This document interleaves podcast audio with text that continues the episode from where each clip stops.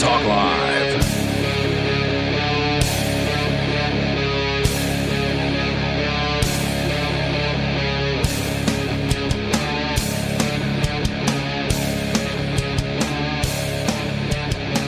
Yes, welcome. It is Free Talk Live, the live Friday night edition.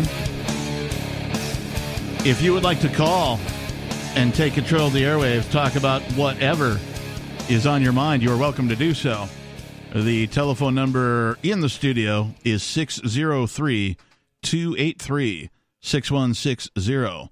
Again, 603 283 6160. In the studio tonight, it's myself, the Lord Reverend Captain Kickass, joining me. It's Nikki. And Bonnie. Oh, wow. Two chicks at the same time. I haven't been on the show with you in a long time, except when I was first chair. So this feels really weird. Yeah, it's it's definitely different, but I'm glad to be here with both of you. You know, I really wanted to do an and we're back. I, My brain was like getting ready for it, and then I'm like, no, it's Friday. It's Friday. uh, who save was- it. Save it. Who was in here? Richie Rich. Uh, no, no, no. Uh, who was with me with? Jo- oh, it was Joa. Oh. Joa was in here, and Joa's been he has filled in on a Sunday before, so he's familiar Yes. with the Sunday routine. And so he tried to do it, and I kept him muted so he couldn't. And then, I, and then I unmuted him, and then he did it anyway. Oh. And I'm like, okay, he got one in. Is it bad whole night. juju to not do it on Sunday or do it on a not I Sunday? Don't, I don't know. It it just feels like a Sunday thing, right? Like Yeah. we've gone out of our way to make Sunday sort of a little bit different. It's like our than- trademark, you know? Yeah, than every other edition of Free Talk Live. It's a little hmm, slightly less serious, a little more zany, if you will. You know, some of our topics on Sundays are usually tabloid esque. You know, uh, plus we do feature the number two story every week, so or at least every week that we have one. Yeah. Uh, not that we never have more than one story. It's just that some of the number two stories are specifically the number two story. I don't think I've been on a Friday at all. Not that like days of the week really matter to me. It all blurs together. Is this your first Friday? This No, is no, my first I was, Friday. I was gonna say I haven't been on one in a, at all in a while since me, you, and Chris Wade used oh to yeah, do it I was going to say that. Oh, that yeah. used to be the Friday two lineup. years ago. Yeah, Yeah, at this point. that was like just post raid. I'm sure I've done it every day, just considering just those couple weeks after the raid. Yeah, Yeah. yeah. I'm sure you both have. I know I did like what more than two weeks straight. Yeah. so, you know, I- 16 days in a row or something. yeah, seventeen or something. Mm. Yeah, but who's counting? um, we have all sorts of things to talk about. I've got a ton of show prep. I know you all have show prep as well. Uh, the hot topic today, I think, is just a hundred billion more for war. Sounds like a More song title. more, right? Not like okay, so they've already been giving billions and billions and more billion, tens of billions, twenties of billions, thirties of billions of dollars to the Ukraine and to the Middle East, right? On both sides of that thing, right? You know, weapons and money and you know, lions and tigers and bears. Oh my. Uh, but this from I got this from antiwar.com, but it's been on several different websites. Biden pitches Americans on funding wars in Gaza and Ukraine. Yep. Makes sense. Uh, so, uh, dear Mr. Biden, no, Well, um, so no, no, no. I guess Just I was- no. confused last time because I said that um, he was funding both sides of the war, but it's a little different just because he's not sending money to Hamas and Israel. He's sending money to like Gaza. Like, and I'm not saying it's good. Yeah, I'm, I don't yeah. think we should be sending any of the money, but I was right. definitely confused last time when I said that. That's my point. Is okay. So let's see. We get uh, seven hundred bucks for those devastated by the whatever the hell happened COVID? in in uh, Hawaii. Right, seven hundred. Oh, bucks they each got only 700 bucks. Seven hundred wow, bucks, right? Yeah, but a hundred million for war. terrible. Where where does this money come from? Another thing I saw, um, Al Jazeera, which I have a story about Al Jazeera Yeah. from a different um, from Zero Hedge. Um, they were saying that they don't even Israel doesn't even need any more money. Like even if they got any money, that it wouldn't really uh, affect. It's not that they need money for this Yeah. war. They they have it covered. Even like they have like all their weapons. Well, I'm covered. sure they're doing better than the U.S. who is how many trillions of dollars in debt? Oh yeah, I don't know if they have debt or what, but whatever for whatever reason they have a very well funded military. It's not even like, oh, if we give them money, it's gonna help them out. It's like it's like solidarity, which is just stupid. And it's Yeah. like a hundred million dollars of solidarity is extra stupid. And I'm sure there's more insidious things going on behind the scenes with that money. Like it's not to save Money puppies laundering. and yeah, exactly. It's it's never to save um, puppies and kittens and children. They're and- beheading babies. Apparently, that, that's I mean, just what they say. And then like you can't. I mean, I video. saw. I've seen some videos online that I really wish I hadn't have seen. Hmm. So uh, horrible, horrible things are going on over there. And Well, if we just throw money at them, then they'll stop beheading the babies. I mean, that's kind of the way the United States and I'm sure most governments feel like they can solve problems. Like with anything, like even like domestic issues, right? Anything going on in the US, if we have any issue at all, they're like, we'll just throw more money at it. And it never works. And I doubt it's going to work now. And yeah, I, I just, it's, It- it's only really going to make it worse. it's just like I don't want to. I don't understand why the American people have to be involved in this at all, and we, you don't get to decide if you you're like, yeah, the money I put in for taxes, um, leave mine out of this. No, it's just Joe Biden gets to decide, or whoever else. Well, and that's what this alludes to that uh, the president is expected to ask Congress for $100 billion for Ukraine, Israel, Taiwan, and bordering funding. So It's like Israel's already been doing terrible things to these people for so long. It's not like I'm saying anyone deserved to get bombed. I'm definitely not. It's just I don't see why there's some kind of innocent like, oh Yeah. my god, it's like we need to help these people. I, I almost understand the case for Ukraine more, but then again, they were also bombing people in the Donbass area. So I mean, they're they're all bad, right? And and you make a great point there, where a lot of people are trying to paint Israel as the victims here, um, and they're really not. I mean, this conflict has been going on for hundreds, if not thousands, of years.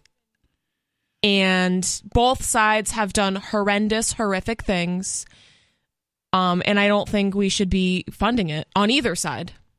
I think it's just messed up whenever some, you know, group of people calling themselves more powerful than thou gets together and says, uh, this little chunk of the Middle East, which we don't own, well, now this belongs to our friends who we want to have it. Yeah, That's just crazy. Well, it's just disgusting in general to kick people out of their homes, no matter if you know that this country, no, we own this land and you have to leave, to kick them out of their homes, to bomb their homes, to kill them, you know, to kill civilian people, children. It's awful. So, I do I think the things that Hamas are doing is, is okay? Absolutely not. They are absolutely a terrorist organization. Um, but I'm not going to say Israel started it, but I think there was a reason why they are acting out against Israel. Well, and so we have to you, you know dig into the heart of it. What's the difference between a government and a terrorist organization? nothing. Nothing. The illusion of legitimacy is the difference, Yeah. Uh, so, in effect, uh, you know, a smaller army is just a smaller government, Yeah. right? Uh, trying trying to take their own action, trying to be an official organization that initiates violence or has a claims a monopoly on it. Yeah, and I think that's why I just can't really pick sides here. I mean, if I'm if I'm picking a side, it's the innocent people Yeah. who want nothing to do with this, who are just being, you know, terrorized and murdered simply because they were born in a certain place. Yeah, uh, the uh, I side with the everyday people because, well, they're not part of government. Uh, they might be uh, under some illusion, under some you know mind control, under some Right. uh, delusion that you know government has their best interest in mind. But the long and the short of it is, whoever's doing the murdering are criminals. Period. In the eyes of well, all law. If you even go back to like uh, common law or maritime law, things like that, the the basis of law is Uh, if you've harmed another person or their property, then you have committed a crime. Well, here we have people harming other people. That is a crime. I don't care what you know flag you fly under, what organization you claim to be with. If you're murdering other human beings, you're in the wrong. And Period. The other thing is if somebody murders someone that is part of the group you claim to own, murdering other innocent people back isn't the same thing as self defense. That's what people don't understand. Did you know Walter Block came out with this article Ian read in um, the Wall Street Journal? And Walter Block, for those who don't know, is a libertarian who wrote, like, um, he wrote defending the undefensible and he is supposed to be a really good libertarian i don't really know much else about him but he wrote this article ian read part of it to me that said like we must side in full force with Israel. And if any innocent people die because of Israel bombing Gaza, well, that's Gaza's fault because Oh they my started it. I was like, what? Yeah, no. No. That's People crazy. are getting That's- like really crazy over this, and I feel like it's so dumb. It's A not lot self of it- defense to do that. Well, a lot of I think a lot of it has like a religious backwash. Mhm, so I yeah. think a lot of like Christian and Jewish people that I know personally seem to only be siding with Israel because of their religious faith. Yeah. Or maybe agree. you you know, so it it really does seem like it has this like biblical backwash to it Yeah, that it- it, really doesn't need to have. I mean, it's way simpler than that. Yeah, and uh, oh, man, so yeah, you, you you chuck religion into war, and then everybody mm, everybody wants to be right, right? Well, my, my religion is this, and so I side with these guys. And oh, my Yeah. religion's that, so I side with these other guys. It's like you don't side with murderers because they have the same religion as you. yeah. I'm sorry, I don't care what religion you are part of. If you side with murderers, you are wrong. And it's like there's plenty of people who are Muslims, there's plenty of people who are Jews that get that, but they don't get to have a say because there's these government people or terrorist organization people who are just doing these terrible things to people in the name of their religions. Right. And Mhm. like I don't I bet the average person in these groups don't want this happening at all. But I I don't know. There are people in America who aren't even part of it at all, and they're like cheering it on. It's like Yeah. it's just fun for them because they don't know it's what a war good, is like. it's like football, right? Yeah. and, and you, I think that's a great point too, is because a lot of Americans don't know what war is like, right? Like aside from maybe people that were in the military, Right. um, but a, like the average person, the average American, hasn't seen war at all. Like they can't even comprehend the horrors of war. I know I can't. Um, but even just speaking with some of my friends who, you know, maybe were in the military Yeah. or or have seen some things like this, um, there some of even just some of their stories are like unfathomable for me Right. just as like a layperson, right? uh, people frequently confuse me as a military veteran. Uh, and you're like, Just "Why- based on why your is that?" appearance, yeah, or- how I carry myself, or whatever. Uh, and I I know now why. It used to confuse me. I'm like, why does everybody think I was in the frickin' military? Right? Yeah. Like, I I never joined. I never signed up. I never went through any basic training or anything. Uh, you know, none of that. I I have friends who have. Uh, and it wasn't until I started hanging out with a couple of people who were involved with an organization called IVA, IVAW, Iraq Veterans Against War, nice. that uh, I realized what the connection was. And I'll lay it out for you. Uh, I was abused as a child. And when you become abused, you have to sort of build yourself back up because uh, you are torn down by your abuser, right? And so when you finally get to a point where you have some sort of uh, uh, free will, right, to do what you want to do and in your own way and all that kind of stuff, uh, you have to go through a, a rebuilding process to rediscover who you are. This is exactly what happens in the military, right? The basic training is designed to break you down, Oh, absolutely. Yeah. right? They literally abuse you, break you down, and then they build you up so that you're an order follower. In their image. In the right, yes, Yeah. exactly. And so then when they get out of the military, you know, assuming they didn't die, right? When they get out of the military and return to civilian life, they have the same sort of quirks that I have because now they're like, oh, I'm finally able to do what I want and how I want, but like I've been like sort of abused into these behaviors, and now I got to figure out how to how to manufacture a life out of this now. And so that's the similarities, right? Abused children, when they grow up to become adults, uh, act in many of the same ways that those who have PTSD from the military do when they get out. So, and like as soon as I discovered that, I'm like, oh, that's why. Mm-hmm. Right? It makes to- a total sense that just people who are abused Yes. act like people from the military because they were abused. Yes. If nothing else. Right. You know? Yeah, it, it really that simple, right? Uh, the counseling is the same. The the uh, you know, like I could probably be doing like micro dosing, you know, if I thought my PTSD was so bad or whatever, right? But uh, I'm I'm confident that I'm over that kind of stuff. Uh, although uh, I will say that no one ever truly like gets over it hundred percent, right? There's even like uh, even the veterans who do like the microdosing and Yeah. and all that kind of stuff, and they they claim to be cured of their PTSD. They still don't get over it, right? Uh, forgive but not forget, right? Uh, Well, and that's the thing, right? There's certain things that you just can't forget. right. Plus, it was like you were so young that your like subconscious was even. That's when your subconscious gets created and your basic personality gets created between like one and six years old. Right. That's something it, it at least takes a lot of a lot of like intense therapy or something to like r- retrain, but it probably can never be completely changed. Yeah.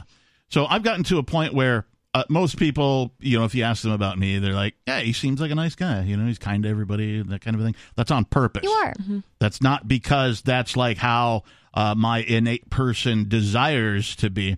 It's because, well, I've been through some S, and uh, I, I, you know, and I realize that I have no idea who I'm talking to most of the time. The background, like Yeah. people keep secrets about themselves and what they've been through and all that stuff. So, like, I just try to default to kindness as my base sort of persona. Every now and again, I get burned by that. You know what I mean? And it uh, it irks me so bad when I do get burned. I'm just like, No. you know. But you know, I I feel like that's a far better approach than being a crotchety old man who's angry Yeah. at everything and just you know anger, anger, anger, anger, anger, you know, and all that kind of stuff. Uh, I feel like it's a better approach, uh, and it's had positive effects on me. Right, whenever I find myself. Uh, in a situation, whether it's financially or emotionally, where like I'm feeling a deficit, Yeah. right? What I do to get out of it is I just turn around and I start giving right? Mm-hmm. Whether it's like volunteering to do something, some sort of charity work, giving to charity, or just even helping somebody else out if they need it, you know, that kind of a thing. If you throw yourself into giving, that is a healing moment, at least for me. That's right? And that's, crazy. and that's Well- how I get myself out of things like depression or like, you know, if I want to, you know, start falling back into some, you know, memories and flashbacks and stuff like that. We were just talking about like this topic. Really? Yeah, yeah, on Wednesday, yeah. Just that, After like, the show. Wow. when ah. you're feeling bad or something terrible's happening to you, Yeah. focusing on other people helps you feel so much better in general. Like Right. Yeah, like in kind of about. the like selfishness can kind of w- will feed any depression. hmm Yeah. And if you can like, okay, I'm not going to focus on myself anymore because like, you know, this isn't a happy place on the inside, right?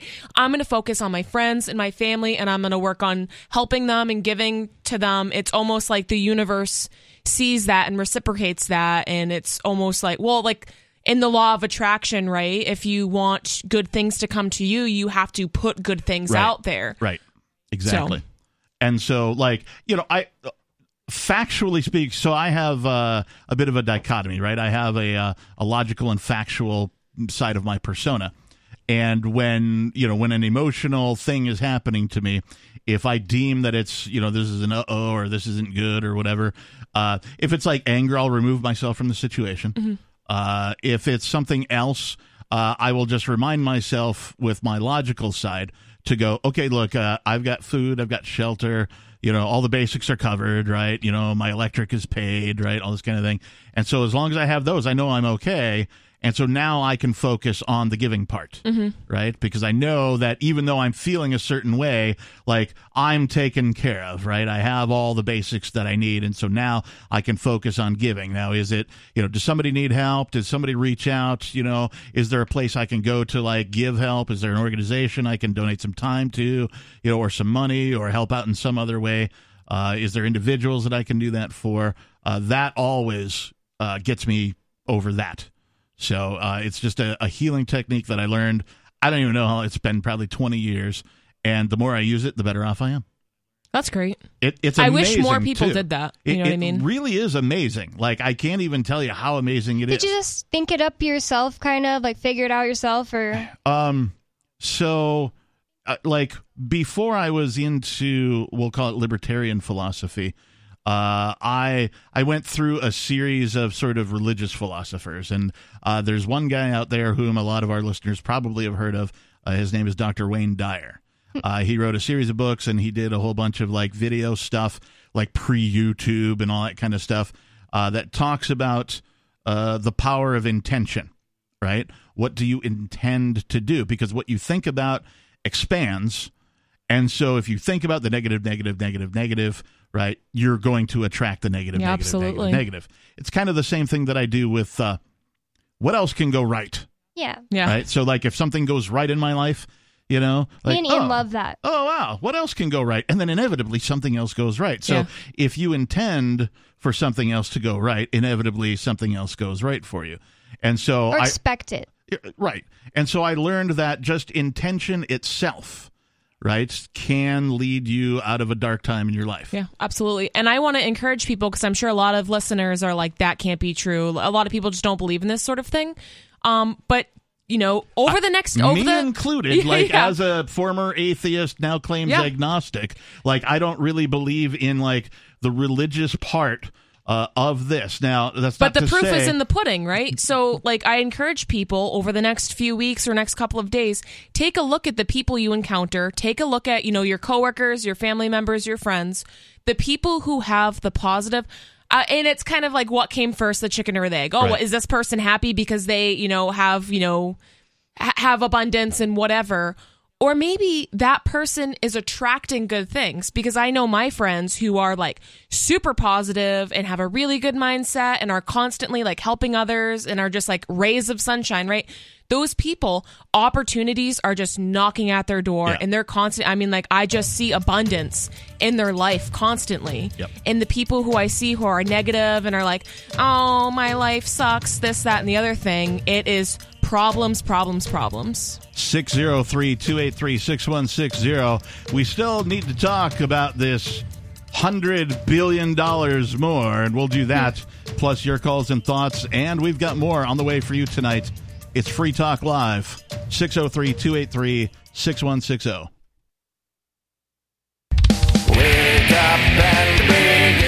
Eleutheromania, the insatiable desire for freedom. It's the new three song heavy metal EP from Captain Kickass. Available now on your favorite music app or get it directly from CaptainKickass.com.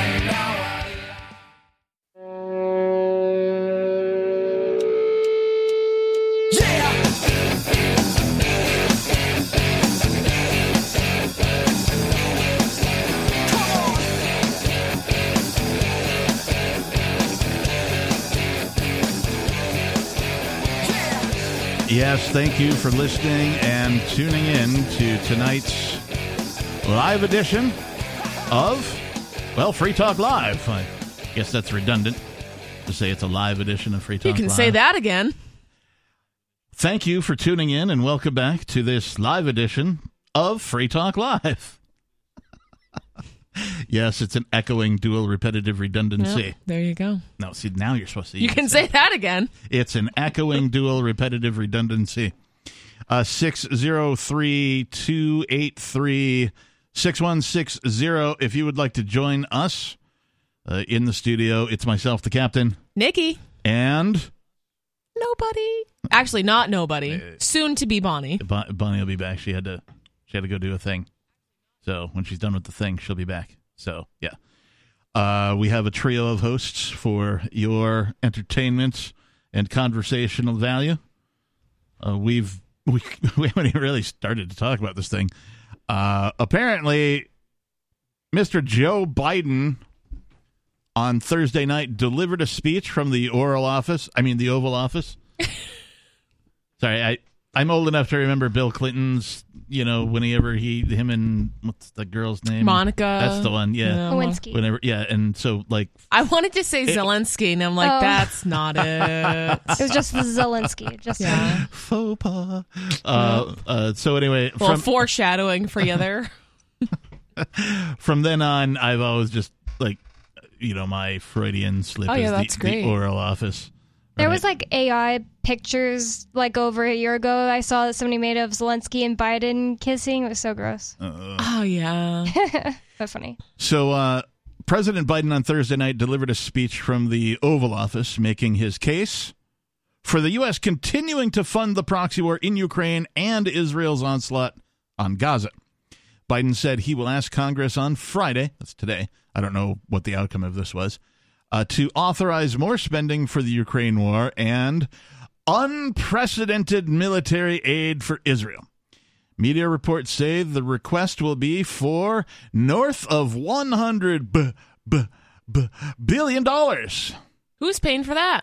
and will also include aid for Taiwan, which China will view as highly provocative, and funding for border security. About 60 billion is is expected to be for Ukraine as the White House wants to pass a spending package on the war that will last through the 2024 election. So, good news everyone, you can expect more war through the 2024 election. Great. I'm sure all the people that are currently uh, unable to afford groceries and rent are very excited that I'm you sure know, they are. Yeah, they're oh sweet, we're giving Oh, more money. We can expect an increase in taxes. Good. I already can't afford literally anything. Yeah. Israel is rec- is set to receive about 10 billion in military aid and the rest will go toward the border, Taiwan and potentially other areas in the Asia Pacific, potentially other areas. So they don't even know where most where some of this money's gone. Eh, potentially it could go over here, might go over there. We don't Who know. knows? Who cares? Whatever's left over, we'll figure it out. Well, it's getting money laundered probably anyway. Like just the fact that when I read that um, Al Jazeera opinion article and it was like um, Israel doesn't actually need any money for this war, I was just like, okay, then it's just even more obvious that it's money laundering. And with Ukraine, Yeah. right when that started, I was like, okay, so Joe Biden just got an, inaugurated like a month ago, and does anyone else remember that whole thing that was happened like a year before that about his son and this Oh yeah, yeah, huge yeah. like um Which was all tied to Ukraine and yeah he was like money laundering in Ukraine. Yep. And then all of a sudden there's a Ukraine war, and we all have to be against or for it, or else we're you know terrorists or something. Right. Bonnie. yeah, That's just a coincidence. You're an extremist. Yeah, yeah. That's Or all just a coincidence. Unpatriotic. In his speech, President Biden attempted to draw comparisons between Hamas, I'm sorry, Hamas, and Russian President Vladimir Putin. Hamas and Putin represent different threats, but they share this in common, he said. They both want to completely annihilate a neighboring democracy. Completely annihilate it, he said. Uh, uh, I mean, statists as warmongers, that is their motivation. Their Yeah. motivation is to conquer. Right? That's that's the the only motivation statists have, the only motivation a government has Seek and destroy. is is to conquer more. They want more for them, less for you, and that's just how it is. In his speech, President Biden attempted to draw a comparison. Oh, we said that already. Uh, the president claimed it was America's duty to get involved in these foreign wars. No, it isn't. Yeah. And that it would keep Americans safe, even though the proxy war in Ukraine makes nuclear war much more likely. Also, so sending uh, American people to go murder other people over there and possibly get murdered themselves, how is that keeping them safe? And U.S. support for Israel's bombardment of Gaza is stirring up anti American sentiment around the world. Oh, good. Yeah, I mean that's just making things worse for Americans. Yeah, you've heard of blowback, right? Yeah. Yeah, you know, how do you It's create a book. terrorist? You blow up his family. Hmm. right? And then he gets mad at you Yeah. or whatever he views you as. In this case, the the country that dropped the bombs or that made Yeah. the bombs or made it possible for his parents to be murdered by a bomb. And it's really interesting. I, no, I interesting actually isn't even the right word. It's it's really scary how many just average American people think that we should get involved, or you know that the U.S. military rather should get involved, and that it would be a good thing, and that would actually be helping people. It's just all of that like propaganda and brainwashing. I I made a some Facebook post and it was two children hugging and it was supposed to be like a non non political like non war Yeah. like it was just supposed to be like look it like we can be friends. Like it was supposed to be like a positive loving thing. Yeah. and it, that probably has like 500 comments right now of people just at each other's throats. And i'm like how ironic.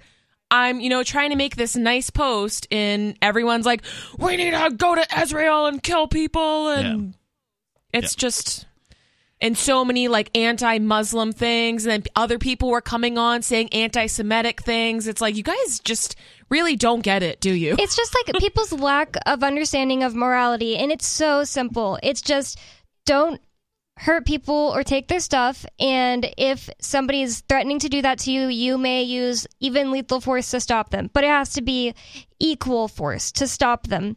Um, and that's it. That's all you need to know. And people try to, oh well, if you look at it this way and twist this and that, uh, and they're kind of self defense because what if uh, they blow up Gaza and they get all the Hamas people, and then um, no more Yeah. bombs keep coming towards Israel? It Th- these just are called, doesn't work that way. These are called mental gymnastics. Right. Right. So they're looking for a way to uh, draw a conclusion that favors their bias.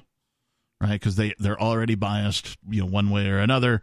And so they're seeking out the things that, that draw them to that conclusion that they've already uh, did arrive at. yeah no that's exactly it So uh, he goes on to further say, and this is again Biden quote: "American leadership is what holds the world together." No, it isn't. American alliances are what keep us in America safe. No, they're not.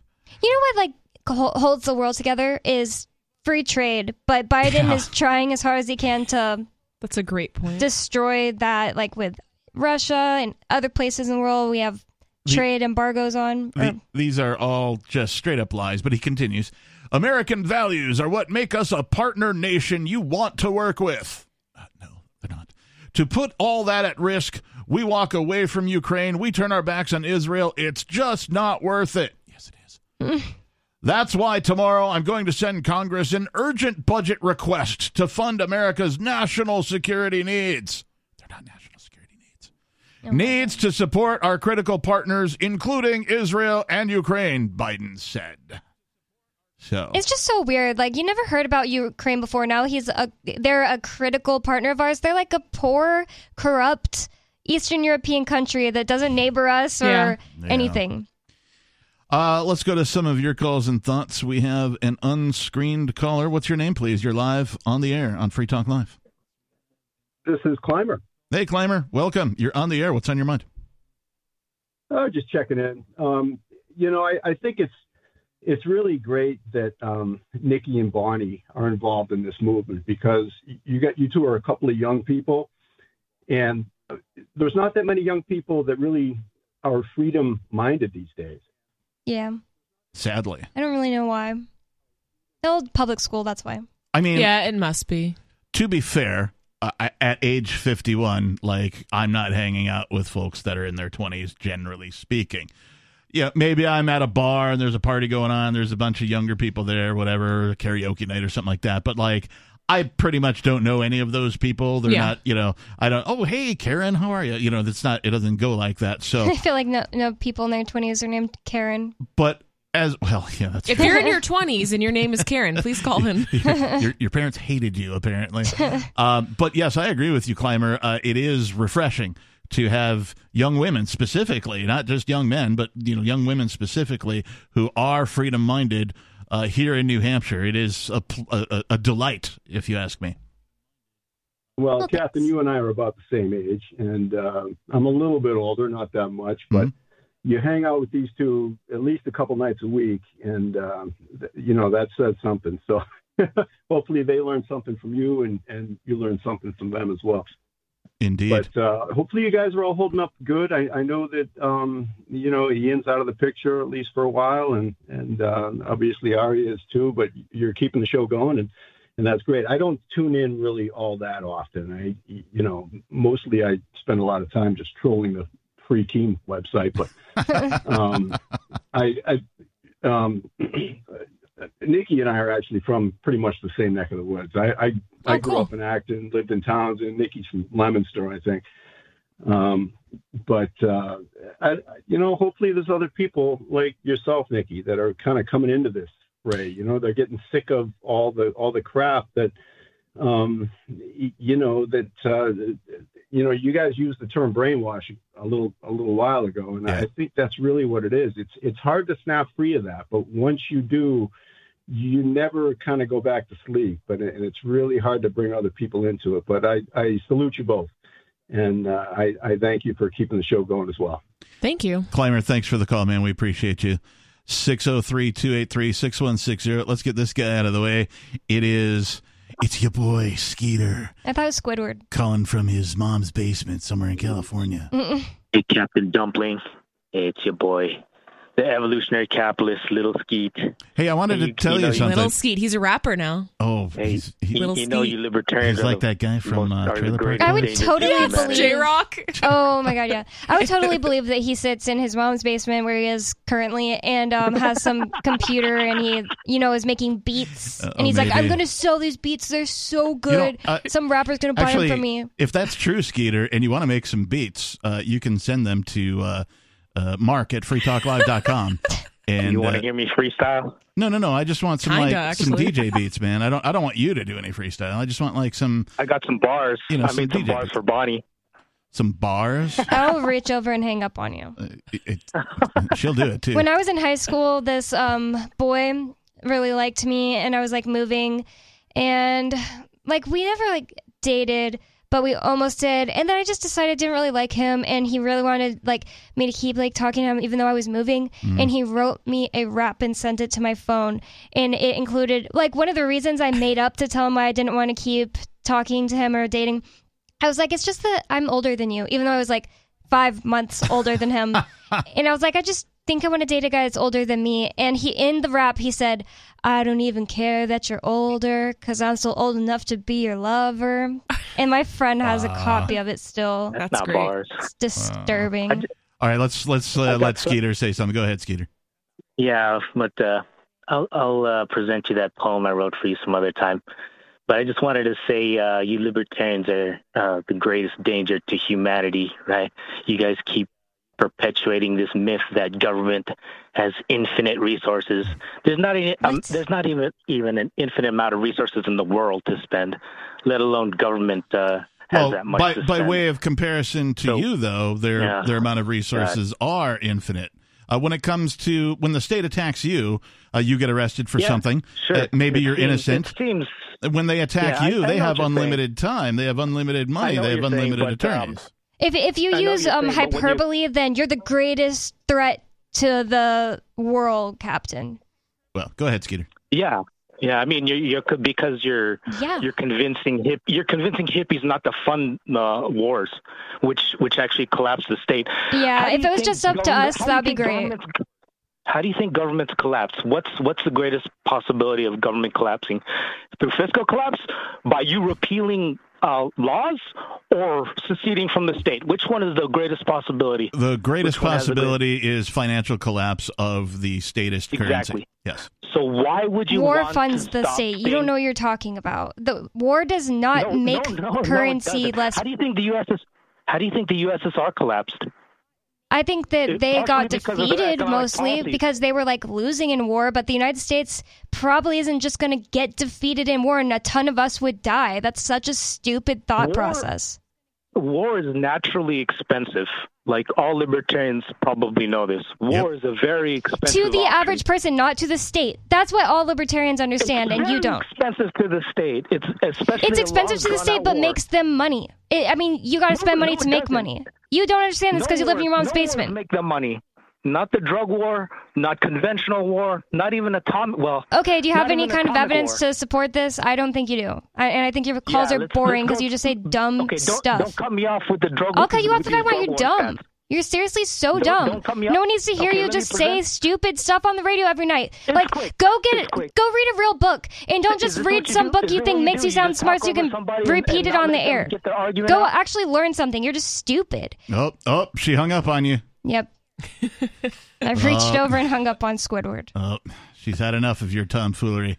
I feel like he's like spitting as he talks into his stupid phone, uh, as he's like, Like Upset by way of with his life, he has no- This call was a, a, a tame call for him, so yeah, I, I'll give him some some uh, you know credit there. Um, he, he he does tend to like eventually get all upset where it's like spittle into the phone, and you can just feel the Ew. feel the you know Yeah. the vein I popping out feel of his forehead or whatever. he so. like progressively gets worse though like at first he would call and be like oh i want to debate about something and then once we would disprove whatever he would say he was saying then he would get all heated and like start like screaming and freaking out whatever but now he's like i'm just gonna call to like insult you guys Yeah. and it's like And it's mm, just you like- don't have it's anything a- better it's a waste of airtime. I that's what I think. That's why I just I- don't answer You him. know, I, I I get it, I get it. Uh, however, It's you know, not like we can have a, you know, we have this educational back and forth and like everyone in listening learns something. It's just stupid and he's an idiot.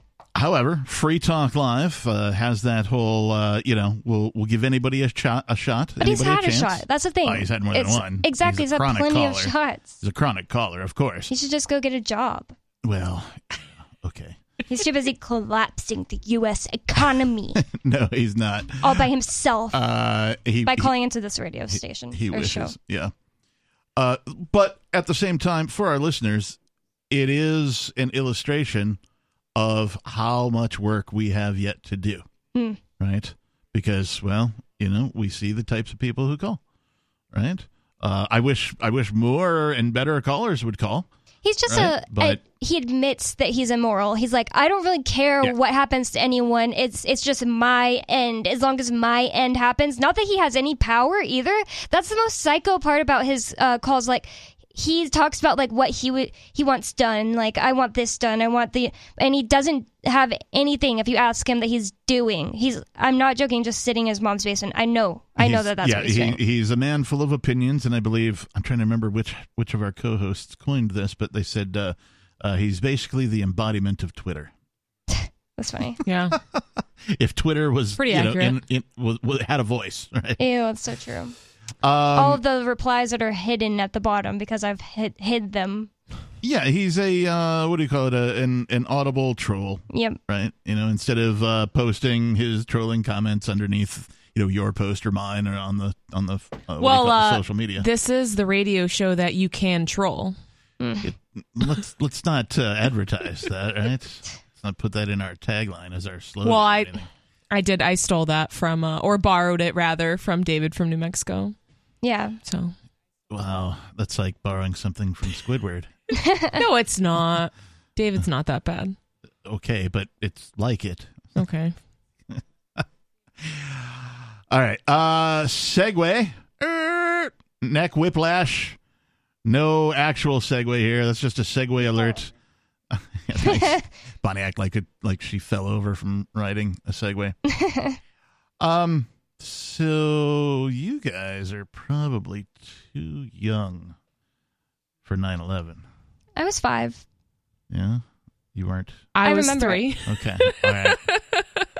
so uh, a little bit after 9/11 happened, uh, the government decided to uh, turn in some. I'm going to call it legislation.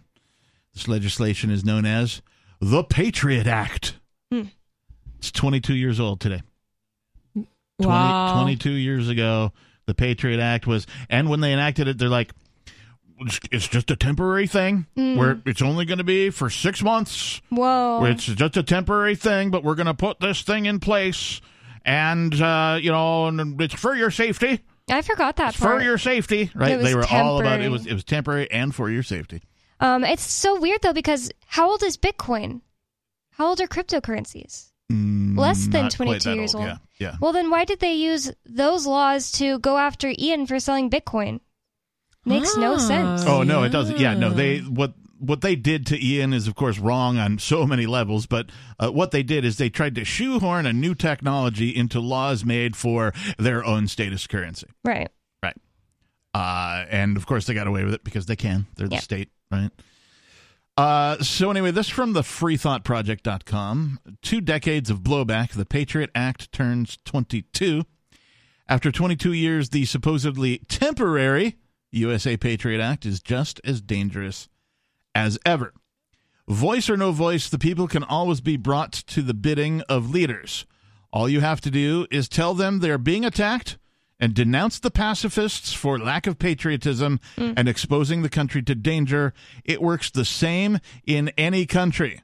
Mm. That is a quote from Hermann Goering, the German military commander and Hitler's designated successor. Wow. Oh, good. I'm going to read that again. Voice or no voice, the people can always be brought to the bidding of the leaders. All you have to do is tell them they're being attacked and denounce the pacifists for lack of patriotism and exposing the country to danger. It works the same in any country.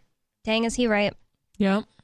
For those who remember the days and months that followed 9 11, there's an unnerving feeling of deja vu about the Hamas attacks on Israel. The same shocking images of carnage and grief dominating the news. The same disbelief that anyone could be so hateful, so monstrous, so evil as to do this to another human being. The same outpourings of support and unity from around the world. The same shared fear that this could easily have happened to us or our loved ones. Now, once again, the drums of war are sounding on the world stage. Not that they ever really stopped. Israel is preparing to invade Gaza, the Palestinians are nearing a humanitarian crisis, and the rest of the world is bracing for whatever blowback comes next. Here in the United States, as we approach the 22nd anniversary of the USA Patriot Act on October 26th, we're still grappling with the blowback that arises from allowing one's freedom to be eviscerated in exchange for the phantom promise of security. Here are a few lessons that we never learned or possibly learned too late. Mammoth legislation that expands the government's powers at the citizens' expense will not make anyone safer.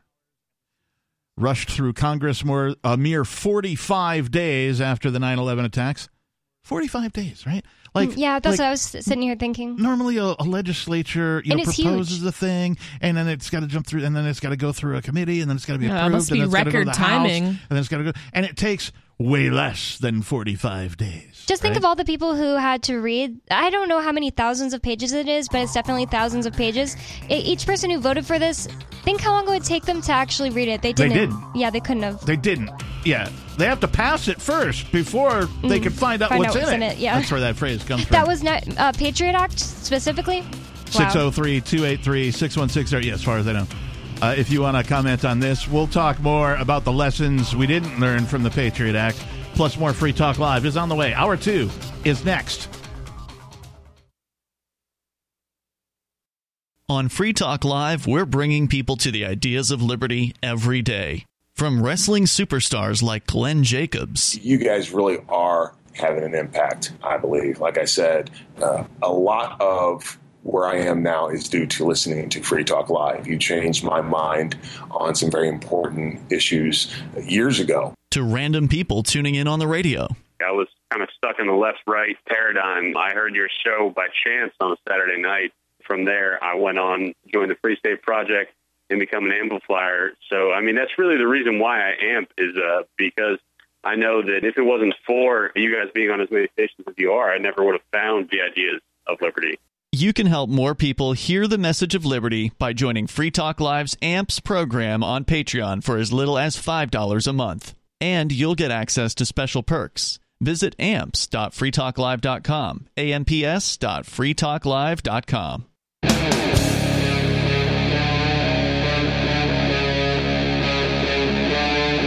Free Talk Live.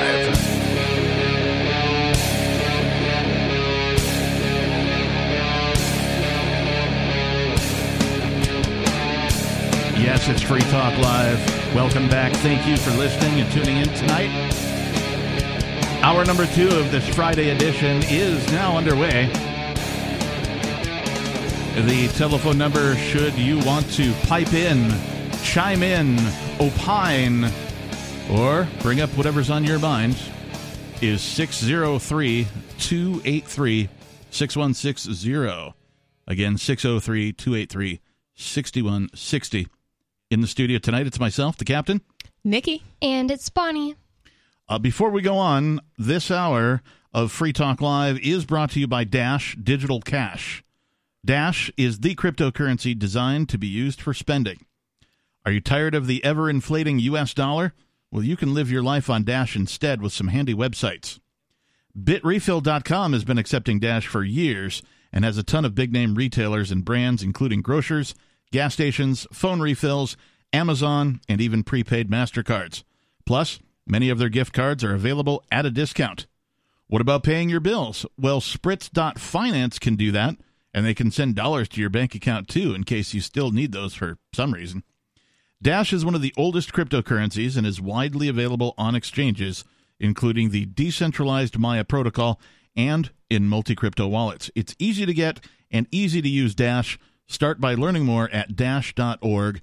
And big thanks to the Dash DAO for sending us 32 Dash per month to promote Dash on the air. You can visit dash.org to learn more about Dash. That's dash.org. All right. So we've been talking about the lessons not learned from something called the Patriot Act. That's uh, right about 22 years ago. Uh, it was passed a mere 45 days after the events of 9 11. And uh, it was a, a, mammoth piece of legislation. Uh, the, the, people who passed it did not read it. Yeah. Uh, it was it was a whole bunch of uh, uh, pre-existing legislation and then some additional mm. legislation all thrown together in a big bucket.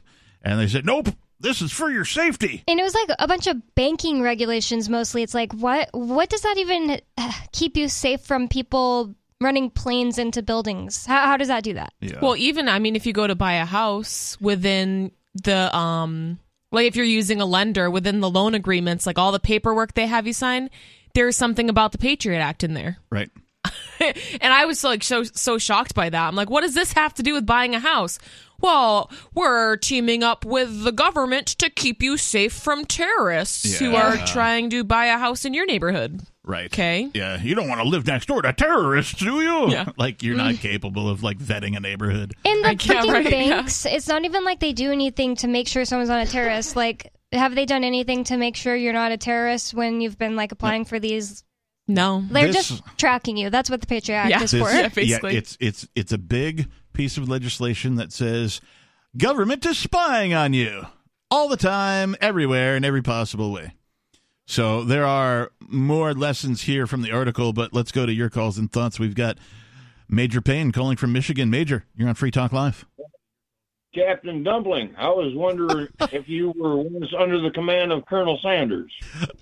Uh, no. Uh, Squidward likes to call me that because of I've cited twice now uh, Dumpling Island. Oh. Uh, Dean Kamen, the inventor of the Segway, the, the little electric scooter thing. Oh, is that the one off the coast of uh, New York and Connecticut? There, yeah, that's yeah. the one. Yeah. I didn't know it was called Dumpling it's Island. It's called Dumpling Island, and, and the currency of Dumpling Island is called the dumpling. That's cute. So, uh, and also, uh, I'd like to issue an, a correction too because it was either Squidward or somebody else called in and said that the article that I cited was satire. It was written tongue in cheek. That's not true. Huh. Uh, like, th- it is factual that like no legislative thing passed in either New York or Connecticut saying, yes, we recognize Dumpling Island as its own country. But what did happen is they declared their independence uh, they created their own currency. Uh, the governments of both New York and Connecticut uh, sent threatening letters to the island for some period of time, years hmm. uh, after this happened, threatening, you know, violence, threatening, you know, all the things that governments like to threaten with, and eventually they didn't even do that here. They just brought violence. E- eventually, they stopped sending him letters, and sort of that's just where it's at right now. So it could be a misnomer. Did they successfully secede? Well, so far, right? In yeah. in that you know the dude's not paying any taxes. They're doing better than Liberland. Do way better than Liberland. Yeah, yeah, by by a long shot. So anyway, Major, you were calling, I'm sure, about something else. Yeah, I just thought maybe Squidward had chicken and dumplings for dinner that night. I thought that was a better better, a little, little more curb appeal than I don't. uh, I don't know, I've never had. Dumpling. I've never had squid dumplings. That sounds gross. That probably might be good. Actually, that sounds good. Yeah, kind of does. Chicken- Chicken and dumplings, dude, standard dish. Yeah, Those but he's great. Squidward though. Yeah, true enough, but he wouldn't cook himself, though he tries to every night. but that's He gets roasted. beside- Yeah, he does get roasted on Um, here. As far as the uh, the what hundred billion that Biden has has uh, suggested is his, is his goal number for everybody's aid. Yeah, I think it's like I 104 billion, but like yeah, over 100 billion. Now, I think yesterday I heard him. He made the uh, cite from what he claimed. When I'm in the war zone, the only president to go to a war zone since Lincoln that wasn't under our control, right? And he never went into anything that wasn't under our control. He went into Israel. But anyway, Good point. um, there was another uh, thirty thousand dollars added to it when he got home and made his speech, and I figure that must be for Taiwan. Well, we sent two battle groups over there as far as the aircraft carriers, and ah, hundred billion apiece to uh, patrol the eastern oceans. That sounds about right. Yeah, we'll throw that in there. These, these jerks. Yeah, I and this is what happens with well legislation in general these days is, you know, they make a thing and they call it a thing and they say this is what it's for and you you start to believe that that's what it's for. And then within the thing, you start reading it, you're like, "Well, what's this for? Where, why is this in here? Where does this come from? And why No, this doesn't make any sense. Why Gender is, studies in Iraq, Iraq or whatever. Yeah, you know, or Afghanistan. you know, some some you know obscure research program for flamingos in Florida or Yeah. something gets thrown This in there. This sounds You're like, important. "Uh, Why is that in there, right? And of course, we know, particularly with the Patriot Act, that when the government names these things, generally speaking, It's the opposite. it's the opposite. Yeah. So nothing patriotic about the Patriot Act. In fact, it's it's the opposite of that. It's the we get to spy on you anytime we want to. Yeah, act. it's an un-American act. Yeah. Pri- The privacy is American. They sold that to the American people on was that we will be able to listen to uh, terrorists having conversations with other terrorists around the world. And that meant anybody calling out of the United States or calling into the United States. Well, who calls out of the United States? People from the United States. hmm So everybody's call that goes overseas is being screened. Well, they all are now NSA. Yeah, well, that's due to the Patriot Act. Yep. Um, And uh, well, let's go back to uh, what Benjamin Franklin said. Those who give up essential liberties for assumed safety deserve neither. right. Bingo. Bingo. We have been taught this lesson time and time again. Mm, It- it- we've been people don't- shown the lesson, but learning the lesson is really the part that hasn't happened. oh, yeah, well, that's because uh, nobody's ever treated these politicians like a puppy and rubbed their nose in the crap they produce. Well, yeah, it's because uh, you know the politicians have all the enforcers, and the enforcers have all the guns. You can always just stop feeding them, but everyone needs to do it, not just one person. Right. We need a mass amount of people to stand up against it. I don't think a puppy will stay very long and if it you don't doesn't feed it. doesn't seem to me like the you know the average American person uh you know has any idea that it's time to stand up. So No, well, most of them are just sheep, you know, mere sheep. Yep. And as one of the kings of England said, strike the shepherd, the sheep will scatter. You know, amen was, to I that. think that was Braveheart, old Longshanks. yeah. Anything else you want to share, Major? Um, no, just this whole country's going to hell in a handbasket, and the world's following right along, and I don't know what to do about it. It just frustrates the hell out of me. But we were live on a Friday. Yeah, yeah. you know that's that's that we got that going for us, which Yeah. is nice. Thanks for the call, Major. We appreciate you. 603-283-6160 if you'd like to join us tonight. Uh, What other lessons have we not learned from the patriot the unpatriotic act? Uh, well, the first one, mammoth legislation that expands the government's powers at the citizens' expense, will not make anyone safer. Uh, we covered that a bit. Uh, preemptive strikes will only lead to further blowback. Not content to wage war against Afghanistan, which served as the base for Osama bin Laden, the U.S. embarked on a preemptive war against Iraq. In order to stop any adversary challenging America's military superiority and adopt a strike first policy against terrorist threats before they're fully formed.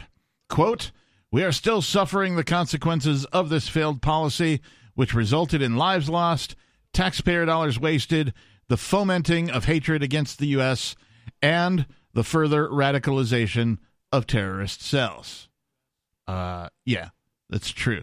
Um, the the big difference here is, of course, libertarians are not necessarily pacifists. Well, you could be a libertarian and be pacifist, but uh, libertarianism says that uh, you should not initiate force or aggression. And so here we have a government who passed a thing and decided that it was a good idea to go on the offensive. That makes you the aggressor overtly. Yeah. Not, you know, you're not defending anybody. No. Like, well, we, we have to defend ourselves by having a good offense. We're going to bomb our way to peace. The people that they said did 9 11, like the alleged Yeah. hijackers, weren't even from Iraq. Right. So it doesn't make any sense. And, and most people just didn't question it. I didn't question it for a long time, like, why Iraq specifically? You know, I was Yeah. just like, I guess I just thought, oh, there's, Poppy, they're all Muslims, something like that. As if that makes it okay. And you know what? With the, you know, to the point of the Muslim thing, that we're seeing that again with uh, Israel Right. and Palestine. Yeah, we're gonna. so much racism against Muslim people. what are we gonna do now? Just go after Afghanistan? Like go start a preemptive war with Afghanistan because of something, something, some Muslims in Gaza? Well, we learned from history that Afghanistan is where empires go to die. Okay, fine. Iran. Iran's supposedly somewhat connected to Hamas, even though I don't get how, considering Israel helped create Hamas. Yeah, uh, Bonnie, it doesn't matter to the government. They're brown people. Let's just bomb them. Yeah, Let's and just keep feels bombing that 'em. way. Like, I mean, it totally is that way. Yeah. Like, uh, name a white country the U.S. has bombed in the last 20 years. Can't. Doesn't exist. Right? Like, you know, and I mean, to some extent, a lot of countries are, you know, a little more uh, non homogenous, right? They're uh, mixed races these days, right? You know, technology is such that people can travel and all that kind of stuff. So, you know, but a predominantly white area rarely gets bombed by the United States. So, the closest I could come to was like somewhat Cuba. They have some white people. Didn't they bomb Cuba, or was it just There was um I don't know if. But they're not. I don't know if I there was actual there was just like the Cuban Missile Crisis, but was that in the past 20 years? that was just a threatening of it. I yeah, guess. it was, Yeah, it I was think it more- was more than 20 years ago. Yeah. Then no, I can't think of any. Plus, Cubans aren't. I was just saying anyone that looks remotely white, Yeah. and no. Uh, another lesson: war is costly. I mean, I don't know how many t- how many ways I can say this to everybody, particularly over nationally syndicated radio, the internet, live streams, etc., and so on. Uh, w- war is not only costly; it's retardedly costly. Right? It is just a mammoth expense that can only be paid. Uh, in in the way that war is being conducted by the U.S. can only be financed by fiat currency, that is currency backed by nothing other than the full faith and might of the United States military itself. That's the only thing backing the dollar right now. Nothing else. Uh, they print it out of thin air because if they had to actually send you a bill every year on your taxes for how much your portion of these wars cost you, war would be over tomorrow. Because What a- everybody would get that receipt and be like, no, no way in hell am I paying that. That's not I mean- going to happen. That'd be nice, but. I So- don't even believe that. So instead, they print more money out of thin air and increase the national debt and inflate the dollar so that your dollar uh, actually gets you less than the day you earned it. yep. Yep. So I mean, that's definitely right.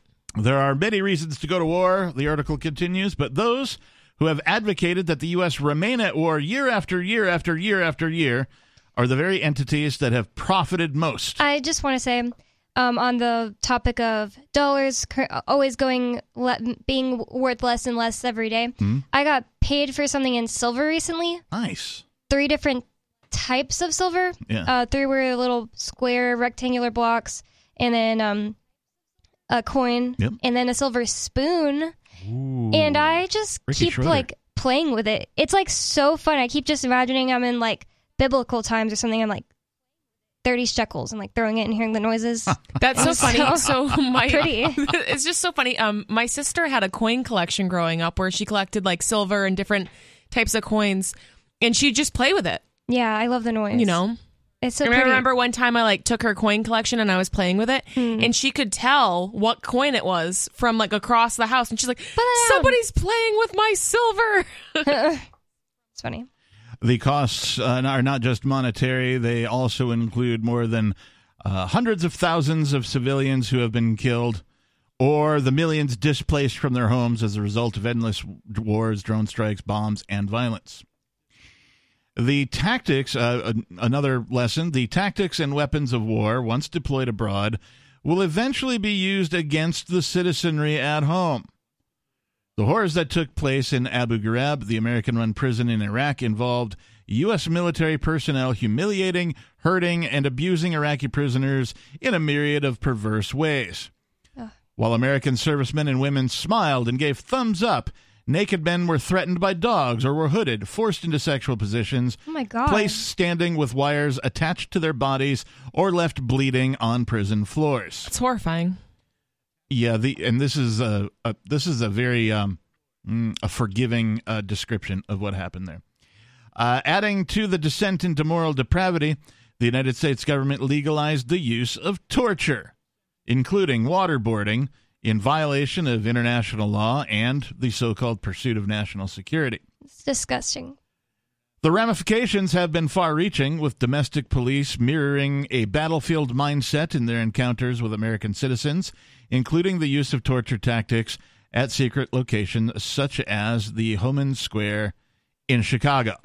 Wait, what? What is that about? Uh, so there is a uh, a place in Chicago where they would take people and torture them. Oh, Yeah. like Americans or like alleged terrorists. The disappeared. Chicago police detain Americans at abuse-laden black sites. This is uh, also this is from the Guardian. Uh, secret interrogation facility reveals aspects of war on terror in U.S. They disappeared us. Protesters detail 17-hour shackling without basic rights.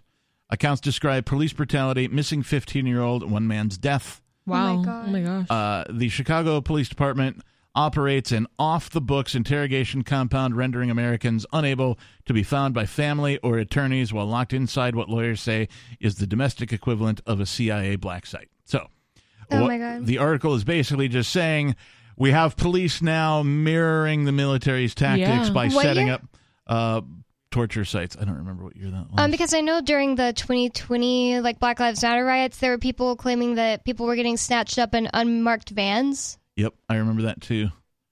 Uh, this other article doesn't say the date, or at least I'm not familiar enough with it to find it. Hang on, I'm going to look one more time. It's really terrifying. Um, Uh, this article is eight years old, so you do the math. supporting war and supporting that just makes you a bad person. yeah, well, absolutely. And like again, I'm old enough to know when there was just the threat of the United States becoming a police state after this legislation went in, this uh, so-called Patriot Act, right? Because prior to that, uh, police were not militarized. Uh, they were not largely. Most police did not wear bulletproof vests. Yes, they didn't carry you SWAT know, gear. SWAT gear. They didn't Bearcats. carry what? Yeah, they didn't have Bearcats. They didn't have tanks. They didn't have you know, at most maybe they had like a bomb squad or something like that that they could call in. Maybe they had like an armored vehicle that they would all get behind when they were about to detonate something that looked like a bomb, you know, that kind of a thing. But uh, by and large, uh, most police did not have anything that resembled military equipment, arms, or ammunition. Uh, that all changed. Now it's the norm. So there's no more threat of the United States becoming a police state. Oh, It that's good. is a police state now. Oh, Yeah, it's it's full on. They've graduated, right? They've gotten all the military gear that they can fathom. Uh, and that's like almost every single police department Keene, New Hampshire is twenty five thousand people. What do they with need a tank for? Bearcat. Yeah. and Isn't there everybody was two? against Uh, well, it. yeah, they brought they two. They brought two. two here. Maybe they borrowed one from Jaffrey. Yeah. No, they have two here, and it's so stupid that Yeah. they would even. And that was the first time they It's ever used it. crazy. Was on my house. That's the it's first crazy. time they used Yeah. it. and only. Well, like time. why else would they need to use it? I mean, obviously they didn't need to use it here, but there's no reason Yeah. they don't even need that. They got to use that it. was approved. Yeah. Yeah. and they were like so excited, probably. Oh yeah, we're gonna go Weirdos. get us some. Yeah, they were excited. you know they were. yeah. They were jacked up and gung ho steroid, and ready to you go. know, steroid Yes. infested, Yeah. roid rage. They're like, normally our jobs are pretty boring. We get to go like tank somebody's house. Yeah. Yeah. And like, did any of them even think about what they were doing while they were doing it? One- they can't think. You know? One guy, I'm not. It wasn't Keene PD, but one FBI agent. When I was waiting for a female FBI agent to come in, so I could put clothes on, Right. I was like in a in a robe, like a towel type robe. But I was sitting there, handcuffs, and just like waiting. Well, like a and snuggie?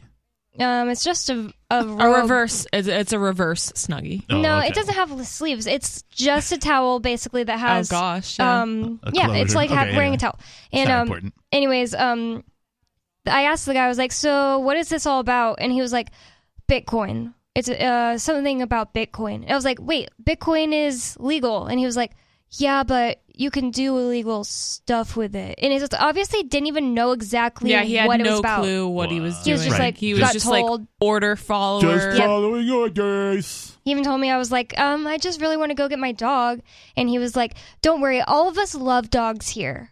I was just like, what? "You're a freak. You're traumatizing my dog." Like, yeah, He's like, don't worry, we're not those kind of cops. literally. I was just like, um, Another lesson not learned allowing the government to spy on its citizens will not reduce acts of terrorism, but it will result in a watched, submissive surveillance society.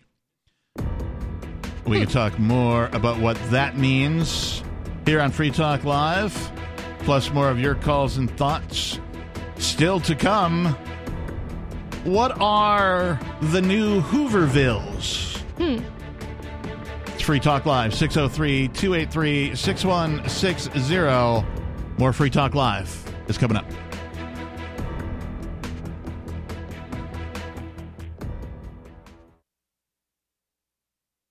The Free State Project has reached its goal of 20,000 liberty lovers who've pledged to move to New Hampshire and get active to achieve liberty in our lifetime. Perhaps you're trying to figure out what part of New Hampshire should be your destination.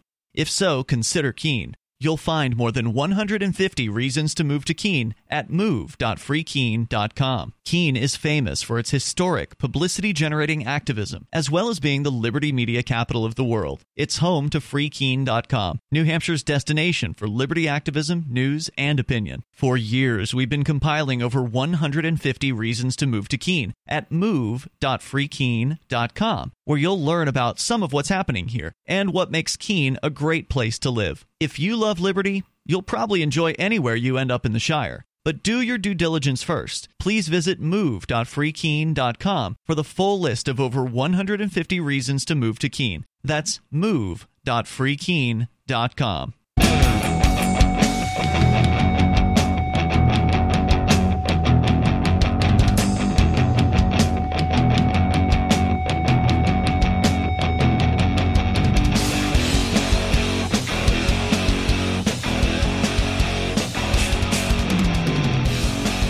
It's Free Talk Live. the telephone number is 603 two. 283 6160.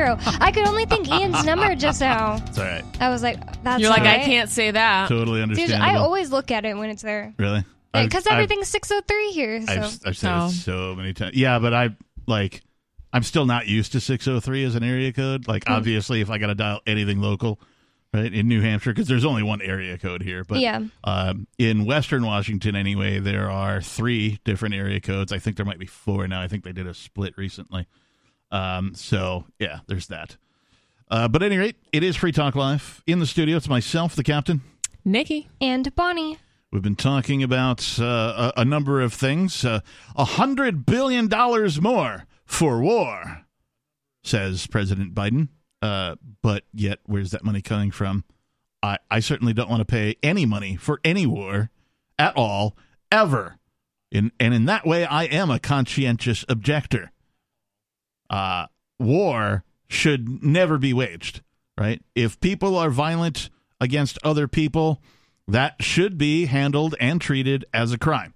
Yeah. You know, if you aggress on somebody else, you best expect somebody to try and defend themselves. It's just so childish that we're still talking about this like thousands of years after like tools got created in the Bronze Age. Right. It's, it's so disgusting. I'm just ashamed of, you know, the average human being because even if they're not the ones doing it, the average human being thinks it's okay.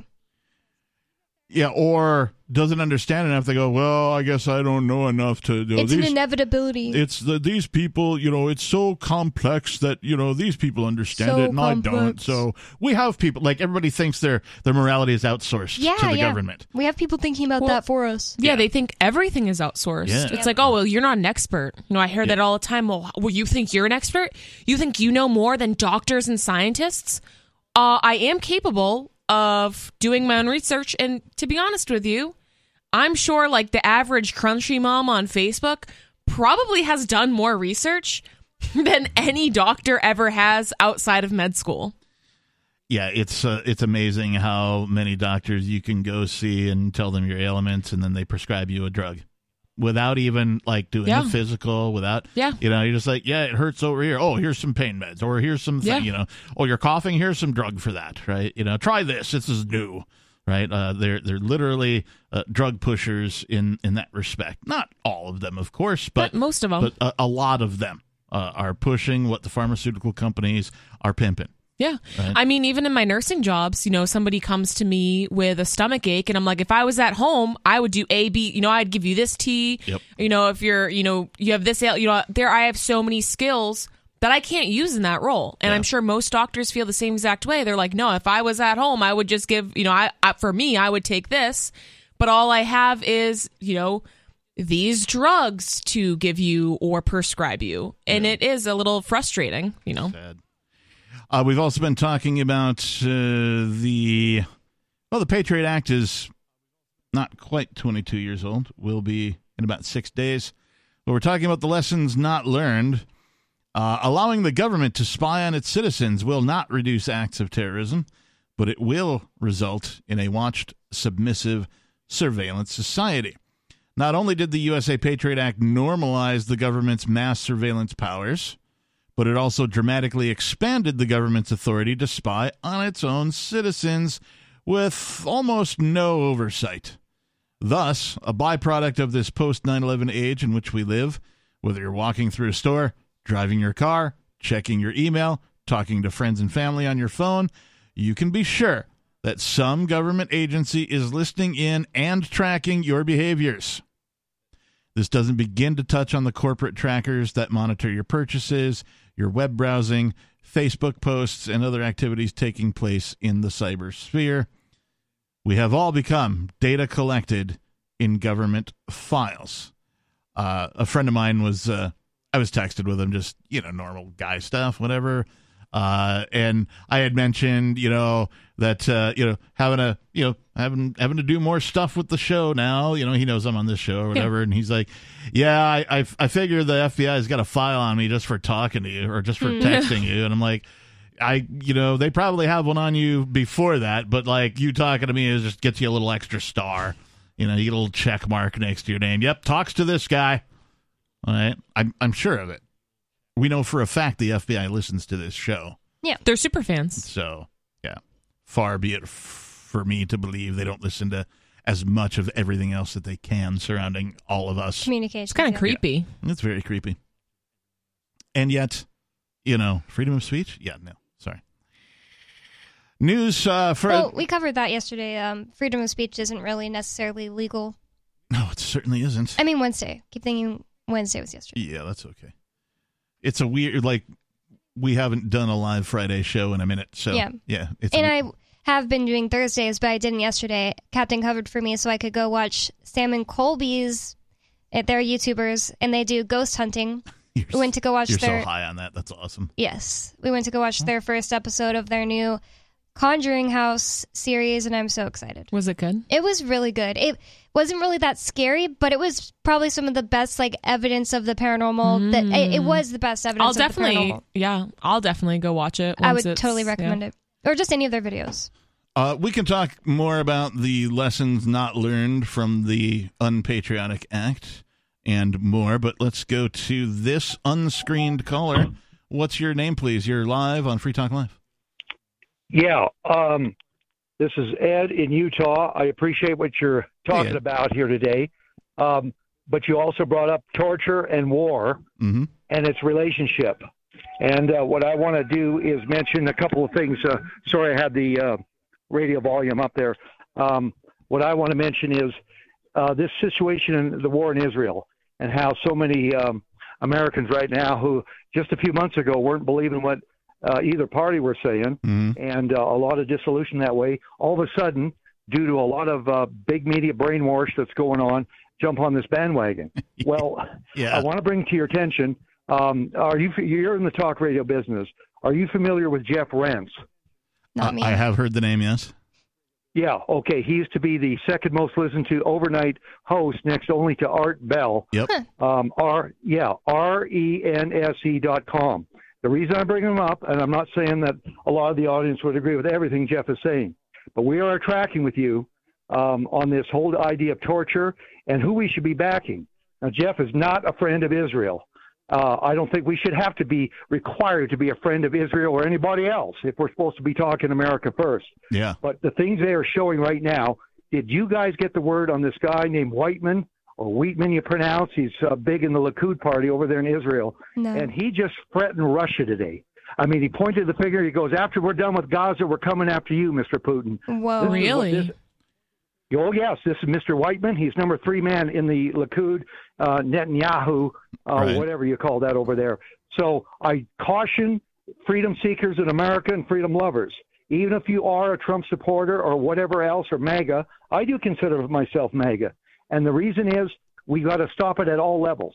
And uh, we're getting one side of the story on Fox and even on the large media right now at you know, like I said, I'm mega. I've shifted a little bit if I'm going to look at mainstream media right now to some of the people like uh, on CBS or even a few on CNN. At least some of them are, uh, yeah, they're uh, they're they're predisposed to not like Israel. I'm glad, Uh, Ed, that you. some of them are saying so. I'm glad, Ed, that you're watching, you know, more than one uh, flavor of newscast because that's something that helped me many, many years ago realize that uh, each one of these news agencies has their own agenda.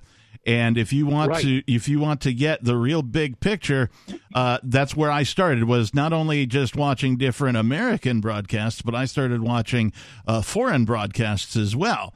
Uh, and as as you know, uh, you know, like RTUSA no longer exists and things like that. But there were a, a, a large variety of foreign, uh, you know, media that I could go and watch to get a different flavor, a different take.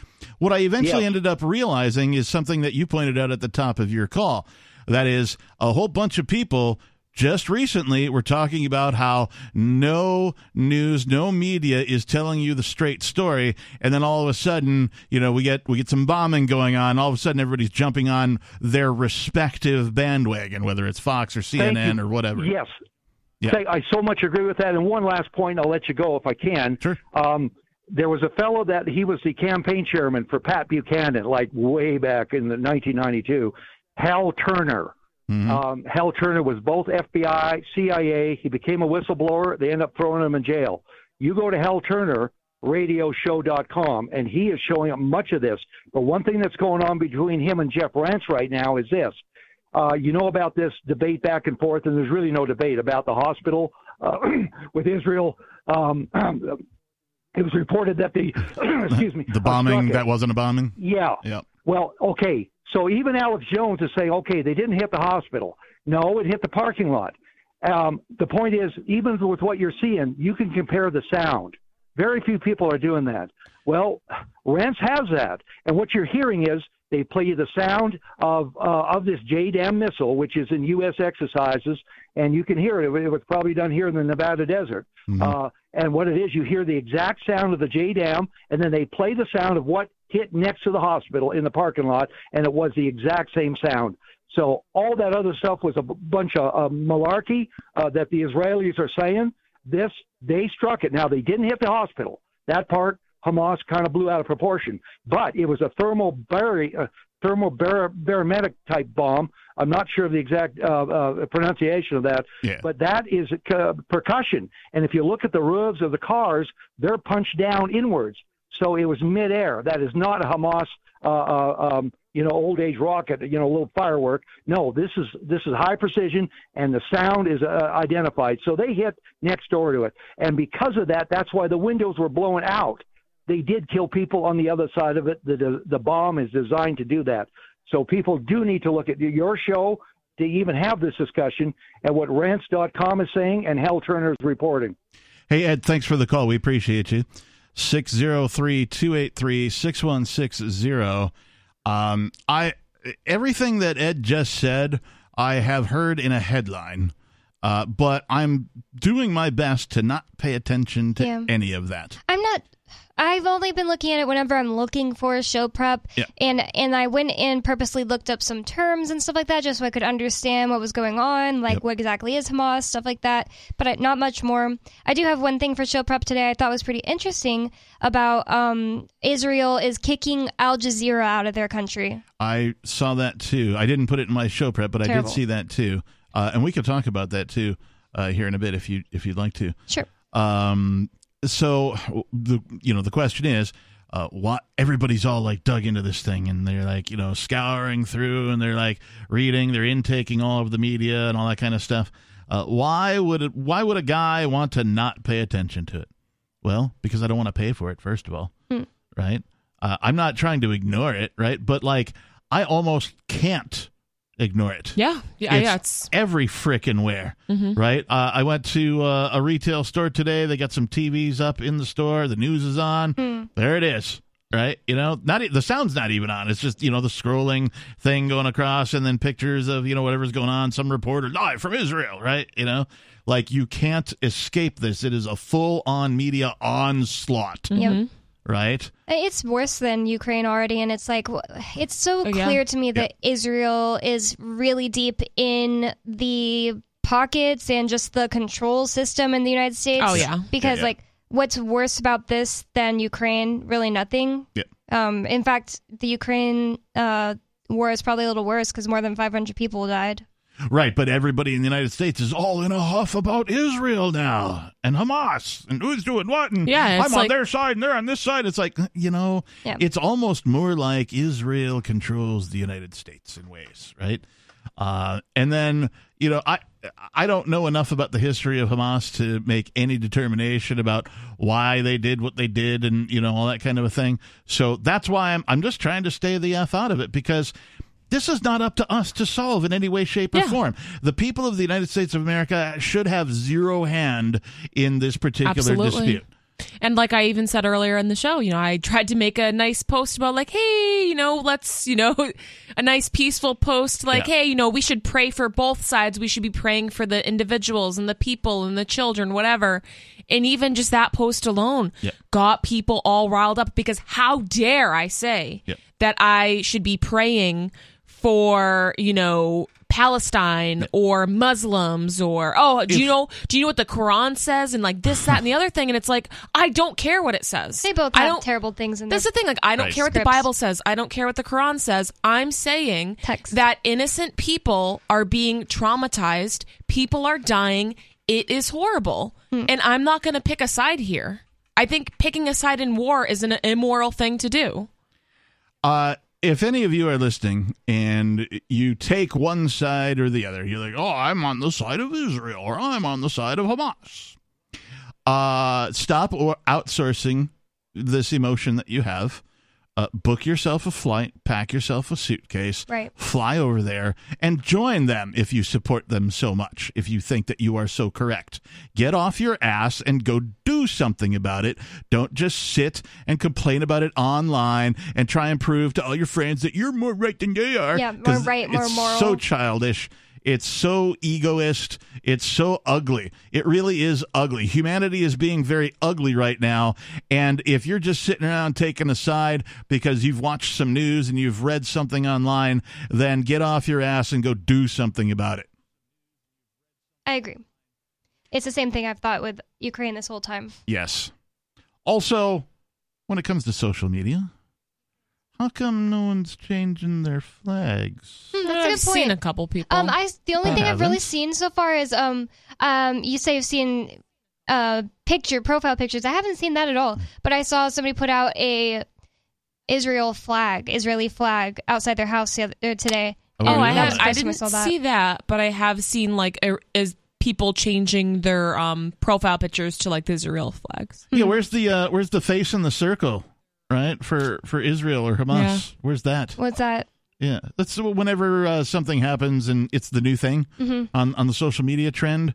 Uh, they usually have some sort of a, a circular frame, uh, particularly on Oh, the Facebook. yeah. it's got Oh, words yeah, yeah. around it. I I support the yeah. current thing. Yeah, Yeah, I yeah. stand with Ukraine or Oh, that's so whatever. cringy. Honestly, It's total cringe. I don't think I've even se- seen any uh, Palestine. I know it's a green flag, but I don't think I've seen any of that either. Yeah, well, you know, it just proves how inconsistent ugly people are. Uh, all right, circling back to the lessons we did not learn from 9 11. News cycle distractions. Oh, speaking of which, yeah. news cycle distractions are calibrated to ensure that you lose sight of what the government is doing.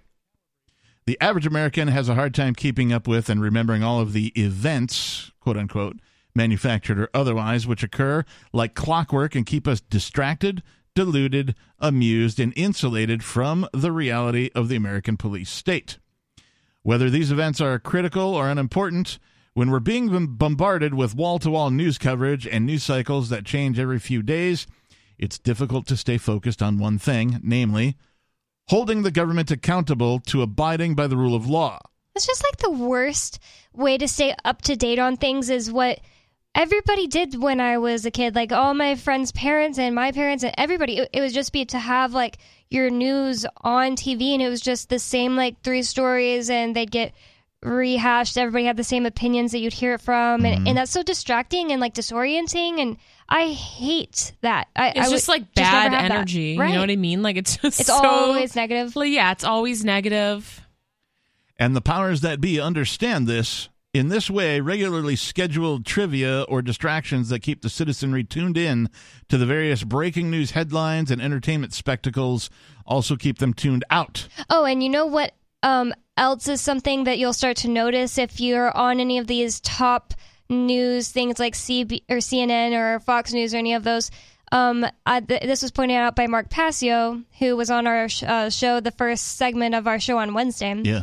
Um, they always choose red and blue. hmm Like Fox News is red, CNN is blue. Yep. They're always those two colors. Like the main colors on the screen when you're watching uh, Fox or, or any news are going to be red and blue.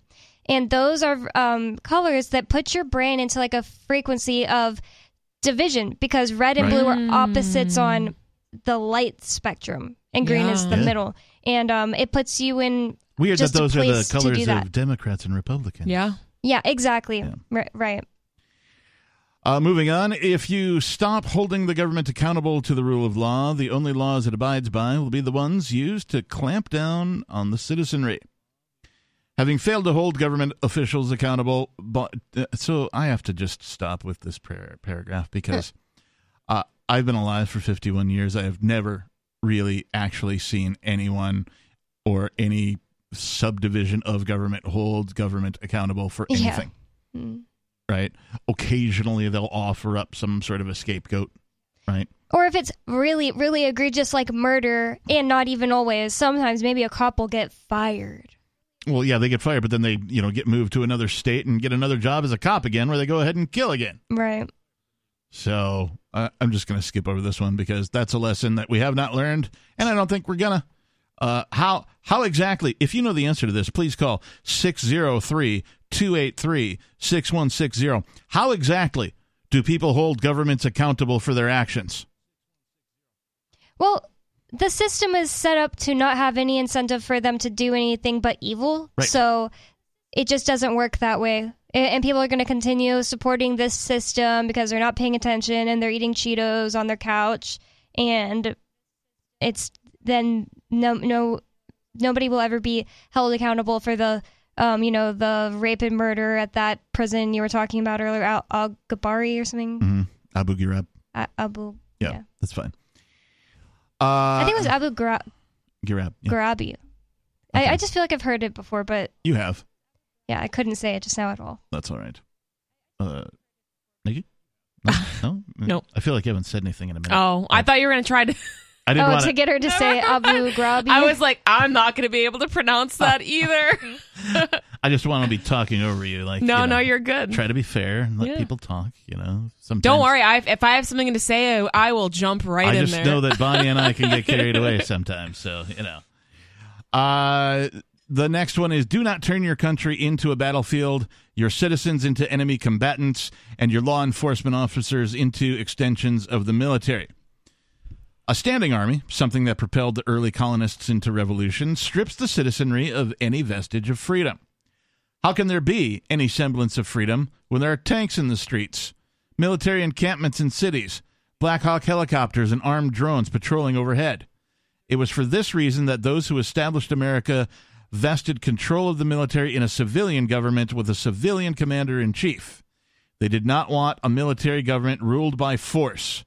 Rather, they opted for a republic bound by the rule of law, the U.S. Constitution. Unfortunately, we in America now find ourselves struggling to retain some semblance of freedom in the face of police and law enforcement agencies that look and act like the military and have just as little regard for the Fourth Amendment laws, such as the NDAA that allows the military to arrest and indefinitely detain American citizens oh my god. and military drills that acclimate American people to the sight of armored tanks in the streets, military encampments in cities, and combat aircraft patrolling overhead. Uh, one of the more disturbing examples of this, of course, is uh, during the NFL, the National Football League. Right?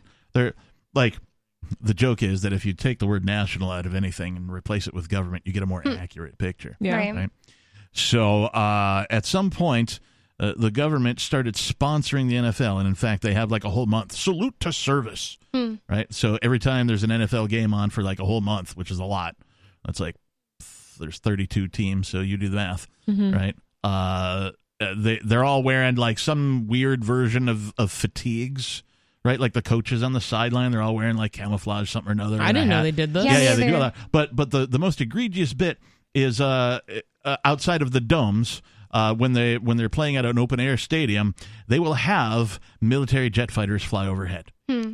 Right Oh. before and like shoot off some fireworks Oh, and big. American flags, and it's Do like, How like flips or whatever. yeah, it reminds me of sort of the the old rallies of Nazi Germany where they would have Yeah. these patriot rallies In where North Korea. you know, and that too, yeah, Yeah. yeah. It it, it definitely has this brainwash vibe to it that is Gross. disturbing and puts everybody on edge. Yeah. So 603-283-6160 is the number if you'd like to call in and opine. Hour number three of Free Talk Live still to come.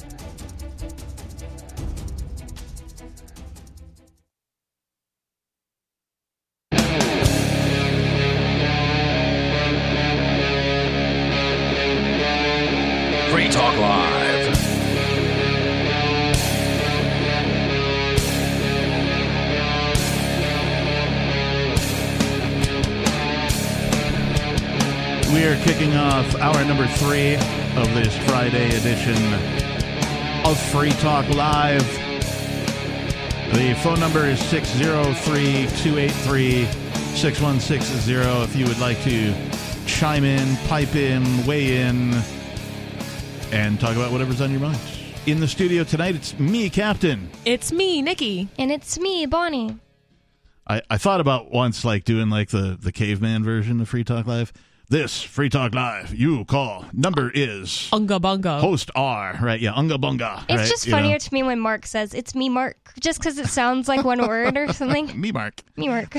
or it's meme arc. It's me, Mark. Right? Yep. An arc full of memes. I would like to visit this arc because I love memes. I don't know about Me you too. guys. Yeah? If you touch it, you'll die. Why? You know, the Ark of the Covenant, if you touch it, you'll die. Oh, I was thinking Noah's Ark, not the Ark. of Oh, the Covenant. Yeah. I think that's with a C. Yeah. Mark is Mark with a K, so you're you're right. Oh yeah, meme arc. All right. Anyway, before we go on, I want to say thank you to Crash Gordon. That's right. Crash Gordon is a gold level amplifier. What is an amplifier when it's related to Free Talk Live? Well, AMPS stands for Advertise, Market, Promote, and Support. And you can find out all about this program over at amps.freetalklive.com. Uh, basically, it's a way for you to contribute to getting this show onto more radio stations. We're on something like 180 radio stations now. We could be on 200, 250, 300 radio stations. Not out of the question. It's all up to you. Uh, the silver level is five bucks. That's the lowest level. We only ask for five, but you can do like Crash Gordon does and give more. He gives 10, so he's a gold level. You do get some uh, benefits when you do become an amplifier. Uh, it's a Patreon type of a setup if you're familiar with that. You can find out all about the benefits, all about how to sign up, all how to become a amplifier here for Free Talk Live. If you enjoy the hosts, the co-hosts, the callers, the topics, the position that we bring you, the perspective of freedom, liberty, and peace, please consider becoming an amplifier over at amps.freetalklive.com. Thank you again, Crash Gordon. We appreciate you. Thanks, Crash Gordon. Crash. Uh, Crash Bandicoot. he's an amplifier. That's what I was thinking at first. I don't know if I said it right. I can't tell you what comes to mind when that comes to mind because, well, I can't say it on the radio. Crash Bandicoot is like this little Fox video game No, guy. I, I I know who it is. Oh. Uh, there's well, never mind. I'll tell you off air okay. uh, uh, if I remember. Uh, at any rate, uh, we are going to talk about something different now. Uh, let's Bonnie. Let's go to what you brought in. Um, this from ZeroHedge.com. That's what makes me mad. Is they're doing the same thing in Israel, basically that um, the United States did with RT. Right. Uh, do you want to read this, or you want me to? Oh, I can read it if I've you got want. it up already. No, you okay. you can read. it. That's All why right. I sent it to you. Uh, Israel moves to shut down Al Jazeera over Gaza coverage. Now, uh, we had a caller last segment uh, talking about how um, it's sort of opened his mind. Ed. Ed, yeah, sort of opened his mind to watch, uh, you know, different Yeah. uh, brands of news, right? ABC, NBC, CBS, Fox, right? The local news, uh, you know, cable news, CNN, all That's that one kind of stuff. re- huge reason I always check Al Jazeera when I'm looking for show prep is because like they have a unique perspective from the news I'm gonna if I look at like CNN, which I almost never do. And and I also, in addition to Al Jazeera, I used to check RT, RT USA. I used to check BBC.com. There was something. There was another news outlet out of like Africa too that I would check their their uh, world news site as well. Uh, when just you know trying to get a full perspective of what's going on because all of these outlets have a slightly different agenda and thus a slightly different way of bringing you the news. So here we have Israel wants to shut down Al Jazeera over its Gaza coverage. The major Qatari based news channel, Al Jazeera, is about to be shut down in Israel, uh, Gaza, and the West Bank by Israeli authorities. It has been accused of, quote, helping Hamas, unquote, and encouraging violence against Israel. The ban is likely to include a raid on its offices in Israel. So, boy, that's not like, you know, a violation of freedom of speech at all. Hmm. You know, uh, I realize that that's not America over there. Yeah. And they don't, you know, pretend to have something called freedom of speech over Nope. there. But at the same time, uh, to me, rights uh, are not dependent upon whatever you are. government you live under, right? Who, whoever, whatever government happens to claim a monopoly over your geographic area, uh, they do not grant you rights. Your rights are a condition of your existence, and so you should have the right to say whatever you want to say. I And wish the other- more people understood that. The other thing about it is Biden is over here saying we have some kind of a duty to stand behind these people because they're a democracy. Can you be a true democracy if um like news stations can't even speak out if they're the wrong uh not that I'm saying democracy is so great, but even if you're going to act like democracy is so great, is can it possibly be a true democracy if like information isn't allowed to get to people? They can't make correct decisions. Yeah. You know, like fully informed decisions. No, if they you're can't. Yeah. keeping people from certain journalists. Governments, uh, we look back at history, governments uh, traditionally like to shut down uh, these uh, mm, media, right? Yep. whether it's, you know, newspapers, newspaper pamphlets, Abraham local Lincoln. thing. What, yeah, exactly, all that kind of thing, because they want to be in control. They want to control the narrative. They want to tell you what to think and how to think and how to act, instead of letting you decide for yourself. It's it's really just that simple. Uh, the Israeli government on Friday approved emergency regulations. Where have we heard this before? Right? COVID, Yep.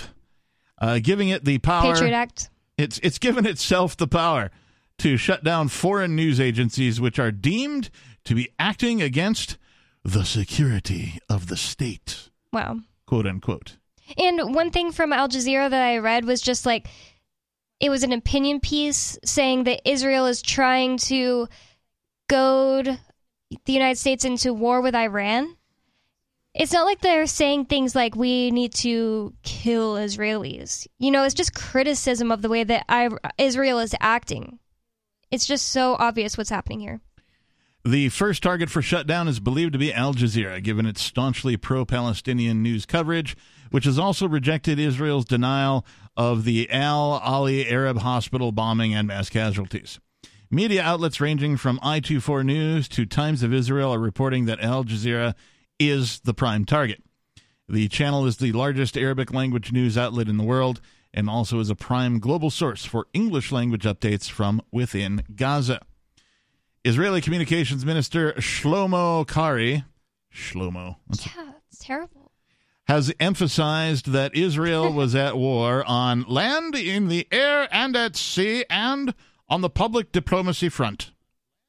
According to the Times of Israel, the regulations are retroactive, meaning broadcasts by the Qatari network since the war started can now be used as the basis for a decision to shut down the staunchly pro Palestinian news outlet's local branch. Hmm. So they're going to accuse them of being, you know, pro something that they're not, right? And they're going to use evidence from before this particular conflict even started. They're not pro Palestinian? I mean, they might be. No, I'm just saying that the uh, government here is going to shut them down, and they're going to use uh, broadcast as evidence, broadcasts that happened before this conflict even started. Yeah. So that's that's BS. Yeah, doesn't make sense. Uh, Karhi called out the major Middle East news outlet by name in his fresh comments. We will not allow in any way broadcasts that harm the security of the state. The broadcasts and reports of Al Jazeera constitute incitement against Israel, help Hamas, ISIS, and the terror organizations with their propaganda, and encourage violence against Israel. At least he told the truth at the beginning. It's the security of the state, not the security of like the Israeli people, right, They're yes. trying to keep uh, their name. This is the first time Safe. I've seen Hamas dash ISIS. Hmm, me too. I haven't heard Yeah, the term ISIS in quite some Yeah. time.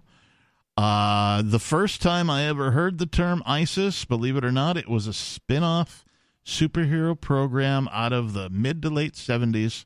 Uh, Shazam used to be, uh, there's a different name for him. Commonly, he's called Shazam. Uh, Never but heard of him. there was a show that was, and then there was a spin off of this female, uh, and her superhero name was Isis and she had you know some superpowers. It was a it was a horrible show. It was kind of like Wonder Woman, the OG Wonder Woman with uh, Hmm. Lynda Carter. You know, it was that you know before special effects, so everything had to be practical. and this effects that ISIS kind of was thing. before Wonder Woman, or uh, right around the same time. Uh, Wonder Hmm. Woman lasted more seasons, but Yeah. ISIS was right there. It was one of those things you'd turn on the TV after school and something would be on, Something. and you know they ran out of you know. You Shazam. about um, Captain Marvel. Was that the other Captain name? Marvel. Yes, that's the Hmm. other name for Shazam. Thank you. yeah, Nikki said that she has a friend named Isis, and it's Mhm. caused all her this grief Oh, being named man. that. And it Yeah. sucks because it's such a pretty name. It is. It is such a beautiful name Yeah. too, and obviously she was named that before the terrorist group. So I mean- she was like, you know, imagine being a woman named Isis, and all of a sudden this terrorist, right? Right. And everybody's talking about how much they hate ISIS, and that's her name. She's probably on a no-fly list I based on her first right? name. Could be. I Yeah. mean, That's yeah. what I was thinking. And uh, it's it's a freaking ancient Egyptian goddess. It is, yes. So it's like yeah, it is. Yeah. been around for a really long time. It's ridiculous. yeah. The way governments act. And in fact, I think uh, the the um, the actress who played Isis in this television show that I'm thinking of uh, may Her have, name was Hamas. no no no, but she she, she may have been my first like television crush. You know what I mean? I might have been I like, see. hmm she is attractive. You know. uh, and then Lynda Carter came along, and I totally forgot Yep. about this Isis chick. So, Bye. yeah. Lynda Carter in her prime. Oh my God. Still, even so. At any rate, uh, Israel's communication and defense ministers have reportedly agreed to the following sweeping. She's pretty. Yeah, she's super hot. Or for a 70s chick, right? You know? Yeah.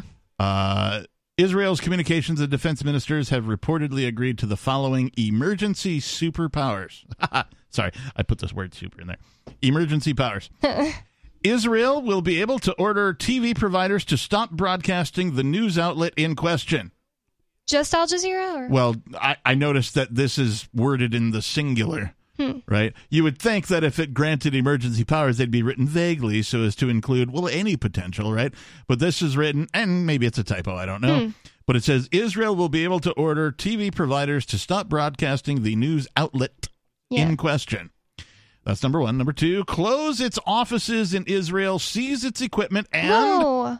Number three, shut down its website or restrict access to its website depending on the location of its server. Seizing its equipment is so unnecessary. You could just kick them out at the very least.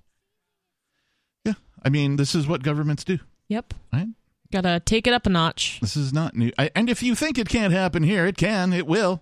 Hmm.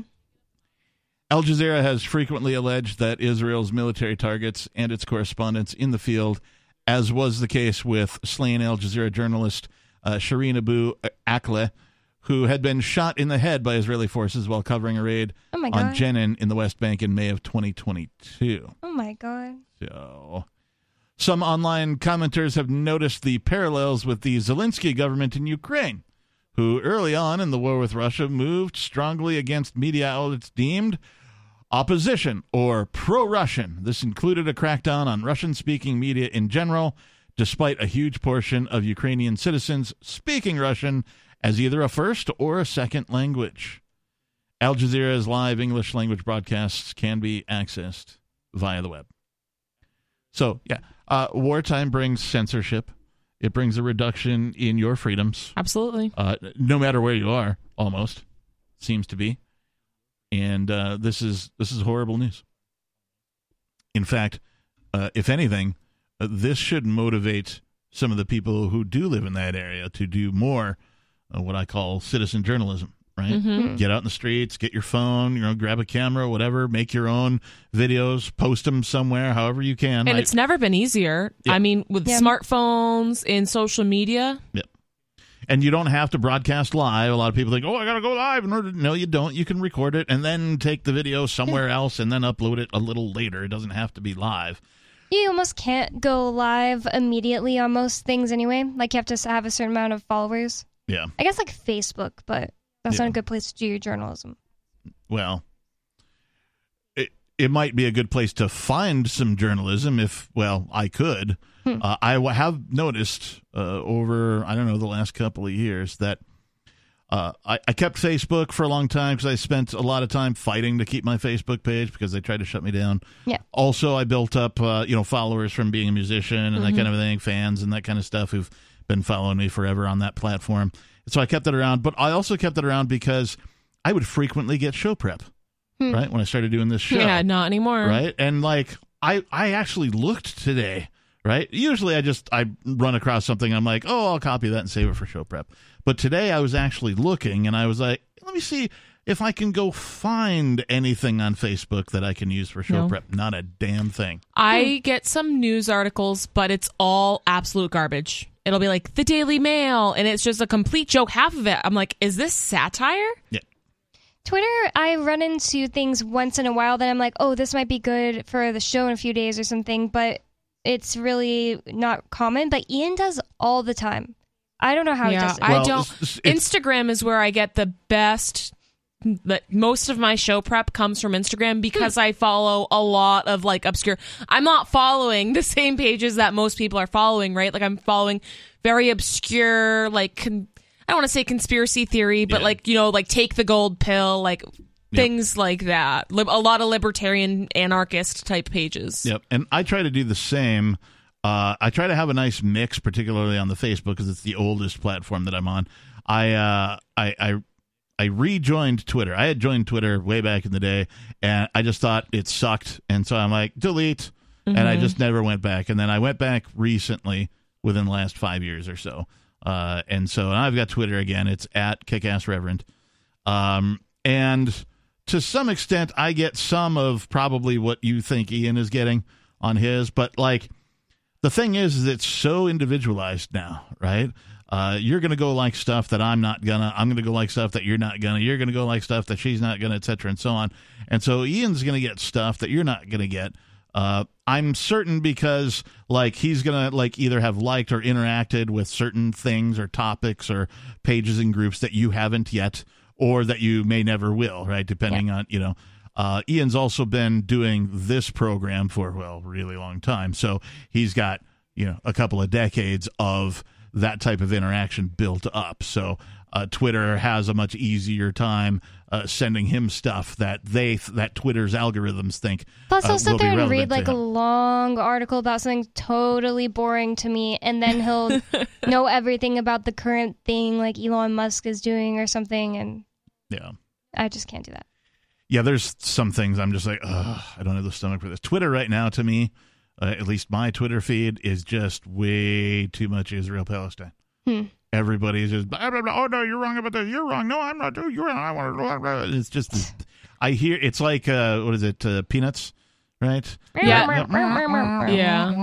I'm really not a fan War. of Twitter. Right. I feel like I haven't had the time to like build it up to what I want.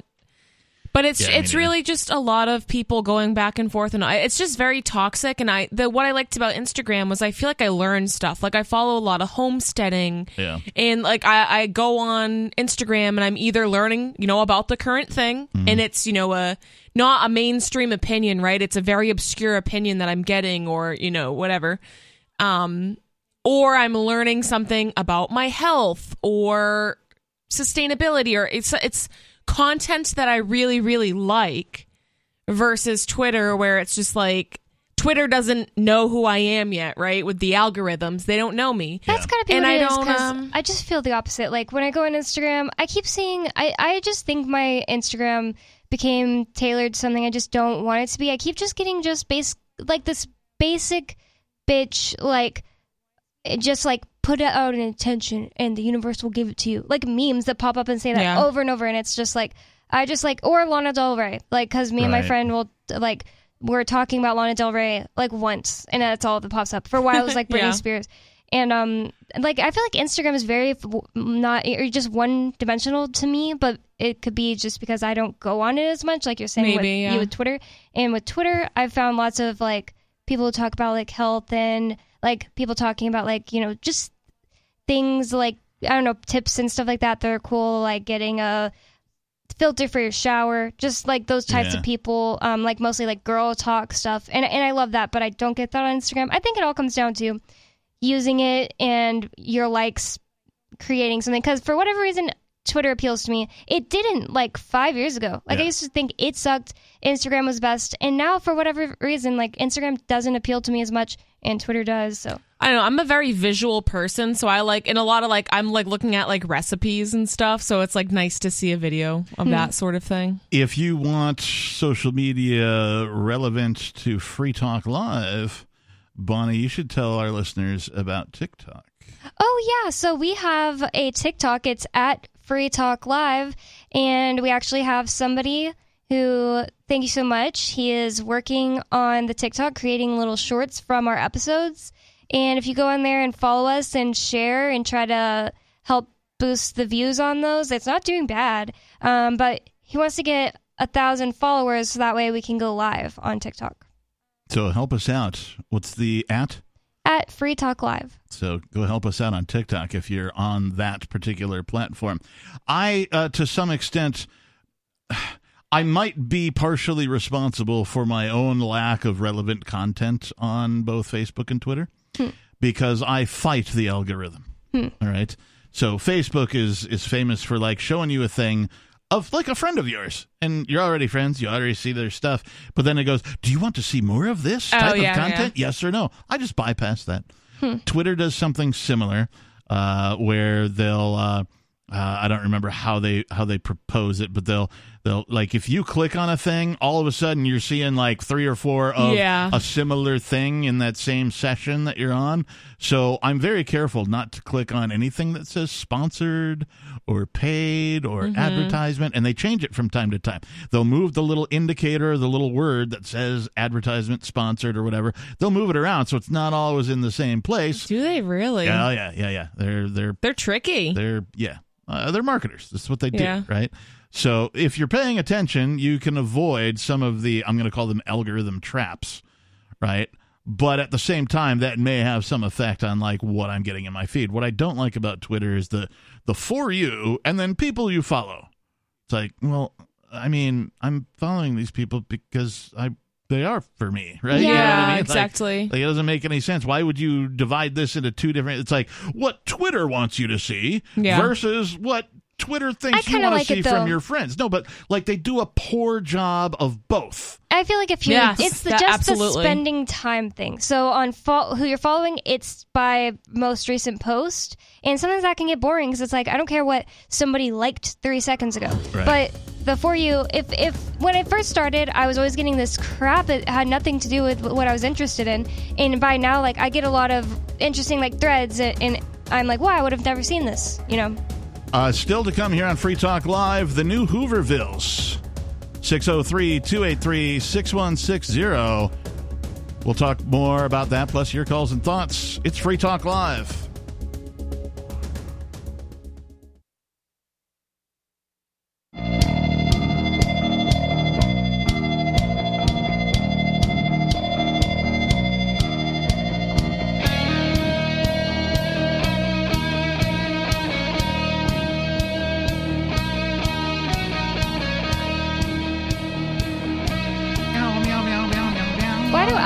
That too? I always say meow. It sounds like a meow. Yes, it's Meow Talk Live. Uh, I don't know. It's I don't want to take credit for starting it unless I did, which is possible. But at one point, um, I had an idea. There's an Alice in Chains song called uh, "Man in the Box." Yeah. And- Meow, meow, Yeah, meow. I'm a cat in a box, right? Oh you my know? god, they love Uh, that. And so I had this idea, and then it turns out somebody else made the same exact parody Wow. and did animations to it with like a little cartoon Yeah. cat and all this kind of That's stuff. more than you're gonna do. And yeah, I was like, oh well, you know. Yeah. And recently too, I'm in a I'm in a Dr. Demento group on one of my social medias, Wow. and uh, somebody was like, uh, "Hey, I've been holding on to this for like 30 years. It's a parody to Bon Jovi's Bad Medicine." Now, I've had an idea for a parody uh, that was called Bad Venison, right? Mm. Bad venison is dirty meat, right? That kind of a thing. This guy, like, he did it. He wrote all of the words.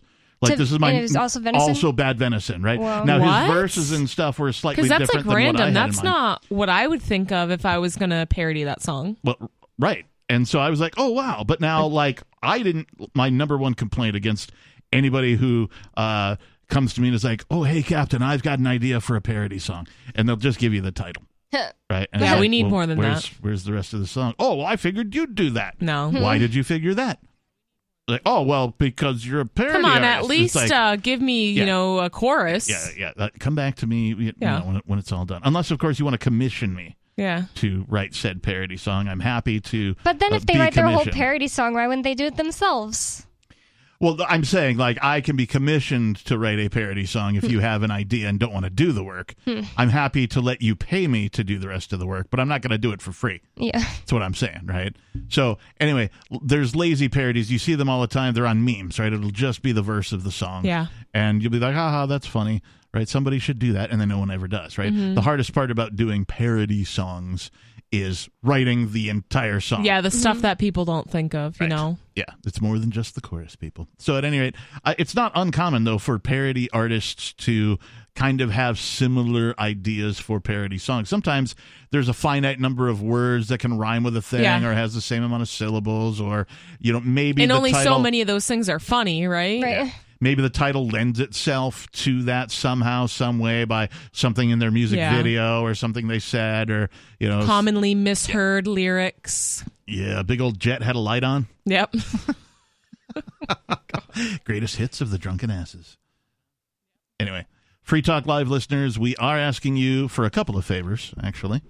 Uh, number one, uh, go to freekeene.com. That's Keene, K E E N E, freekeene.com, and uh, find the uh, the bit where it tells you how to write a letter to Ian Freeman in jail. Uh, the information is there. Uh, go and find it. Write It's him a Ian letter. and Aria on there, I think. Uh, well, Aria's got her own over at ariadimezzo.com. Uh, so, yes, go to both of these places. Go to freekeene.com to find out how to write Ian. Uh, there's, I believe, uh, Mr. Penguin posted a, uh, an article on that, how to do that. And then Aria has posted her information, or had somebody else posted, over at ariadimezzo.com. So both of these people, hosts and co hosts, first chairs of this show, uh, Ian, of course, being the founder of this show, are in prison right now for nonviolent crimes uh, of consensually selling cryptocurrency to willing buyers. So they could use your support. They could use your letters. Uh, you could tell them about whatever your life, what's going on in, in your world, what are you into, what's you know what's going on in you know with your family and your friends, and how do you see the world now? Even just sending them a postcard if you're traveling or you went somewhere interesting. Uh, Pictures, you can print out pictures, even color p- pictures. Just don't write with um, crayons or color marker, colored markers or pens or anything like that, or pencils, Colored you- pencils. you- well, uh, so we've been uh, typing and printing, right? So type it up on a computer, print it out. That's what we've been doing That is safest. here. yeah. That's the safest. You can write with pen. hmm Uh, so I just want to clarify that because you mentioned don't write with pens, but Yeah. pen is Oh, fine. I meant like colored ones, yeah, though. black ink, blue ink. Yeah. Don't write with red ink, you know, or any other color besides black or blue, please. Uh, because It, just because the jail will send it back to you. right, and also don't like decorate your envelope. Yeah, that got some of my stuff sent back just because I wrote in pen the return address and then the address to Ian, and I put like three hearts in pen on the envelope. So stupid. Yeah. So no stickers. oh yeah, no stickers. Um, no odd shaped paper. So I mean, most of you guys aren't going to do any of that stuff anyway. We're just telling you the yeah, gotchas. just type up a normal letter. And you got to Do write yourself your a return favor. address if you want Ian or Aria to know who it's from. Because if you put the sticker with your return address, they'll take that off and Ian won't know who it's from. right. Oh, It happened once last year. people still have those stickers, eh? Oh yeah, don't you know?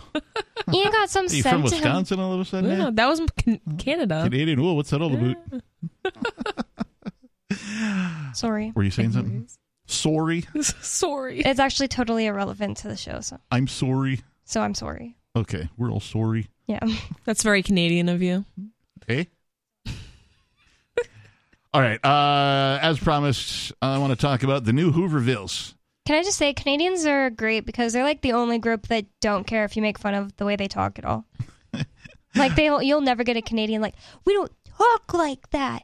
You're a bigot or anything. Right, I feel yeah. like Yeah. Yeah. Well, you can't be racist against Canadians because, well, they're so multicultural.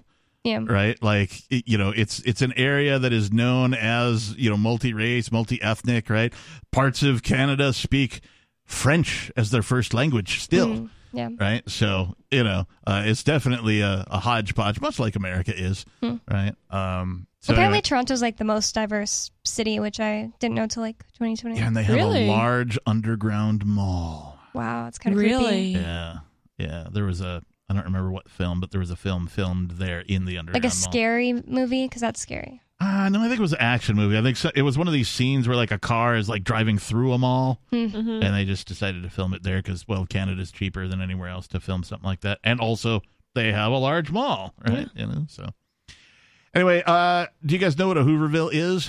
Yeah, like from the Great Depression.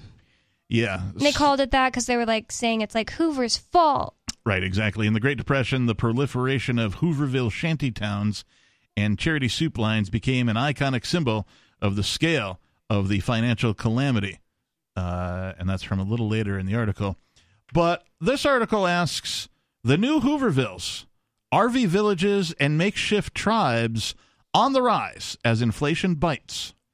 From 2020 to 2023, the median purchase price of homes in the U.S. rose from 320,000 to over 420,000. That's a 33% increase in just three years. That sounds high. 320,000? How long ago? Uh, three years ago. Oh, three years ago. Okay, so maybe that and is now more it's accurate. Now it's 420. Yeah, I mean, that's median, definitely believable. In 2011, the average price of a home was around 200,000, Wow. meaning prices have doubled in a single decade. I'm pretty sure prices of the That's houses crazy. haven't doubled in any other decade. No, that is Wow. absolutely insane. The average apartment rental price in the U.S. is now over $1,300 per month compared to 1,000 in 2020. and home rentals have risen over $2,000 per month on average. The spike in the market is a reflection of inflation across the board, as well as increased demand due to more Americans being priced out of home ownership. And I would like to include this is me ad libbing, this is not in the article. Inflation is, of course, uh, the Federal Reserve with working with the government to print more money. This thing, this hundred billion dollars that Biden's talking about that we talked about in the first segment of tonight's show, Getting printed. getting printed. Yeah, it's not like it's not like they're coming around going, "Hey, uh, you owe us uh, 150 bucks, everybody. Got to pay up for this hundred billion we're or like sending." to-" cutting some unnecessary welfare they They're have going on, that, you know, yeah. to save it up until they can send Israel the hundred thousand. Stop, stop building a couple of warbirds. Yeah. right? They're not going to do that. Uh, another interesting development during the pandemic years, as if it's over, right? The pandemic, uh, uh, the propagandemic continues. The pandemic really wasn't. Uh, but at any rate, another interesting development was a considerable rush to buy RVs, vans, and assorted tiny homes. This may have been a symptom of the authoritarian lockdowns that became standard in blue states, leading people to relocate. However, there's also the economic factor. The average tiny home runs 30,000 to 60,000. Really? That's the average tiny home? Mm-hmm. Wait, what was it? I'm sure. The average tiny home runs 30 to 60,000 dollars Oh, okay. with used RVs available for even less. Okay, that part's true. RV space rentals can be found for as low as 500 bucks per month. That's true, at least around here. For those willing to sacrifice living space, the savings are alluring. I was considering this when I lived in Seattle. The crappy thing is you can't just put it on your friend's property. Right. Like you'll have to There's buy laws against property. that. Well, you, I mean, or rent space well- from an RV park that's licensed I and insured. I follow a lot of like van life people on YouTube. Van and, dwellers, Yeah, yeah. van dwellers. Yes.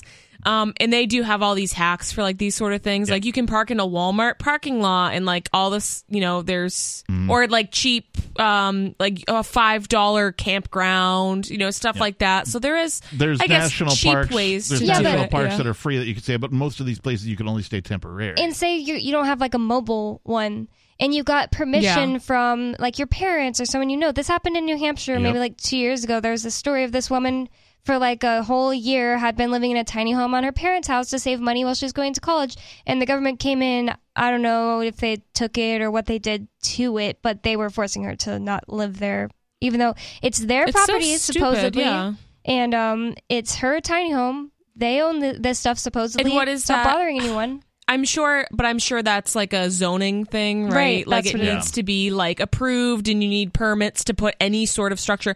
You can't even build a deck on your house without having um, you know, the approved state paperwork. Yeah. Uh, you can modify your house however you want as long as you don't change the square footage of its existing. Mhm. Hmm. Uh, At least in. New So- Hampshire, right? In New Hampshire, yeah, yeah. Uh, so if you have a deck, you can rebuild the deck the On the way same it is, footprint, right? yeah. On, on the same, you know, width and you know length and all that kind of thing. But you can't build it bigger, for mm-hmm. example, or make it wrap around your house if it was just a front Yeah. porch or Without whatever. a permit. Right. They have to approve it. You have to give them Now money. that doesn't mean people don't do it. This is New Hampshire, and like you know, I'm sure, yeah. frequently, you know, the state can't see a house from the road, right? You know, there's a bit of a driveway to go. Yeah, 'cause or you live somewhere rural. really rural. Yeah. It's like, yeah, nobody knows, nobody cares. So that that type of stuff happens here probably more frequently than elsewhere. But you know, they could if they wanted to be uh, statists, they could come in and be like, "Nope, you got to take that down and make you somehow, or you go to jail." Of course. At any rate, uh, during the Great Depression, we discussed the proliferation of Hooverville shanty towns. Uh, and of course, soup lines became the iconic symbol of the scale of financial calamity. Uh, these kinds of signals of collapse are not as prevalent or obvious in our era. Soup lines have been replaced by EBT benefits. Mhm. Uh, that's uh, yeah, that's food stamps for those of you who don't know. It's electronic. Mm, I don't I don't remember what EBT stands for now. Beer and TVs. I'm just kidding. yeah, I mean, uh, yeah, basically, that's more accurate. But okay, not really TVs, but yeah, you you know, people on welfare. That's what they're doing. yeah, they get the the TV money is something else. Yeah, yeah, I have to look it up now because yeah. We looked this up uh, not too long ago on. It's like electronic. Bank transfer, Oh no, electronic benefits transfer. Oh, that okay. makes sense. Yeah, electronic benefits Sarah would know transfer. if Sarah calls in. Are you trying to summon her? She has uh She what, probably doesn't know we're live 13 minutes. Anyway, soup lines have been replaced by EBT benefits and food banks, while Hoovervilles are being replaced by squatter towns, quote unquote, made up of RV villages on the outskirts of highways and Walmart parking lots. That's Hmm. right, Nikki. You nailed it. Mm-hmm. One time, me and my friend were just traveling from Las Vegas to Texas. Um, I was helping her move. I flew up there and drove down in her Ford Fiesta. Yeah. Well, she drove, and I was just like there for moral support.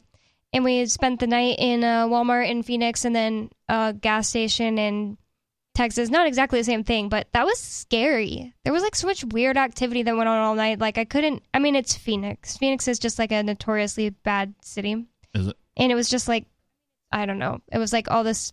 If if I went into it, it sounds stupid, but it was like I couldn't sleep. I just kept getting waken up by like there was this one point this car drove by that had a flashlight rigged to the side of it, and it was like it pointed its light in my eyes. I woke up and I was like, "What the?" And then it's like traveling or circling around us.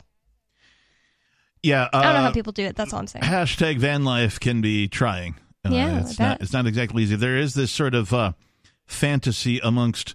I'm going to call them aspiring libertarians, people who might be libertarian at heart, but haven't you know made the move to New Hampshire, for example, or they haven't taken any political action. They're they're all just you know in the philosophy of it. Um, there's this sort of fantasy they have where, hey, let's just get a bunch of us together. Let's go buy, you know, 20 acres of land somewhere and put up some solar panels and dig a well and put in a septic system and we'll all just roll our RVs or our tiny homes in there and we'll just live there as like our own community. It's a great fantasy. Have you tried it? yeah. Guess I mean, what? I wouldn't really want to live in like a mobile home of libertarians if I'm being honest. Guess what? The law gets in your way even if you try. Yeah, Hmm. I'm sure. Yeah. So it's it's not as easy uh, as it sounds. It's Maybe like a huge one where you each had your own lots, sure, but not like we're all parked in the same yard. right. Well, 20 acres is pretty big. You know, you'd have some space with 20 acres, You depending think on so. how many people are Right. there. Yeah. But um, But then you also would have- you want to live in a van? Bonnie? No, I wouldn't want to live in a van at uh, all. I was or a talking trailer? like a mobile home. I've lived in trailers How about a twice. and van It's Some of them down- are actually nice. How about, Yeah. a, Really how about a van down by the river? a van down by the river. That's couldn't the dream. That's probably that's probably too old for both of you. no, I've seen it. It's uh, Chris Farley. Yeah. Chris Farley and Yeah, the skinny. Saturday Oh, Night David Live. Spade. And well, Yeah. He was like playing a kid. And that was funny. Uh, another factor which has perhaps improved the conditions for falling home affordability is the remote work option and the gig economy. A person a person living out of an RV or a van has the ability to connect to the internet and raise funds through digital work. They can become contract workers for delivery services, or they can work a regular 9 to 5 job while saving money on rent and utilities. This is not to say that the trend is ideal or that this should be the new Western standard.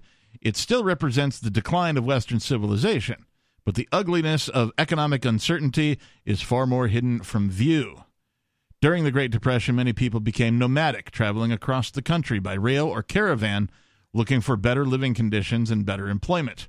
But the life of these nomads focused on less than ideal camp conditions, poor sanitation, and poor security.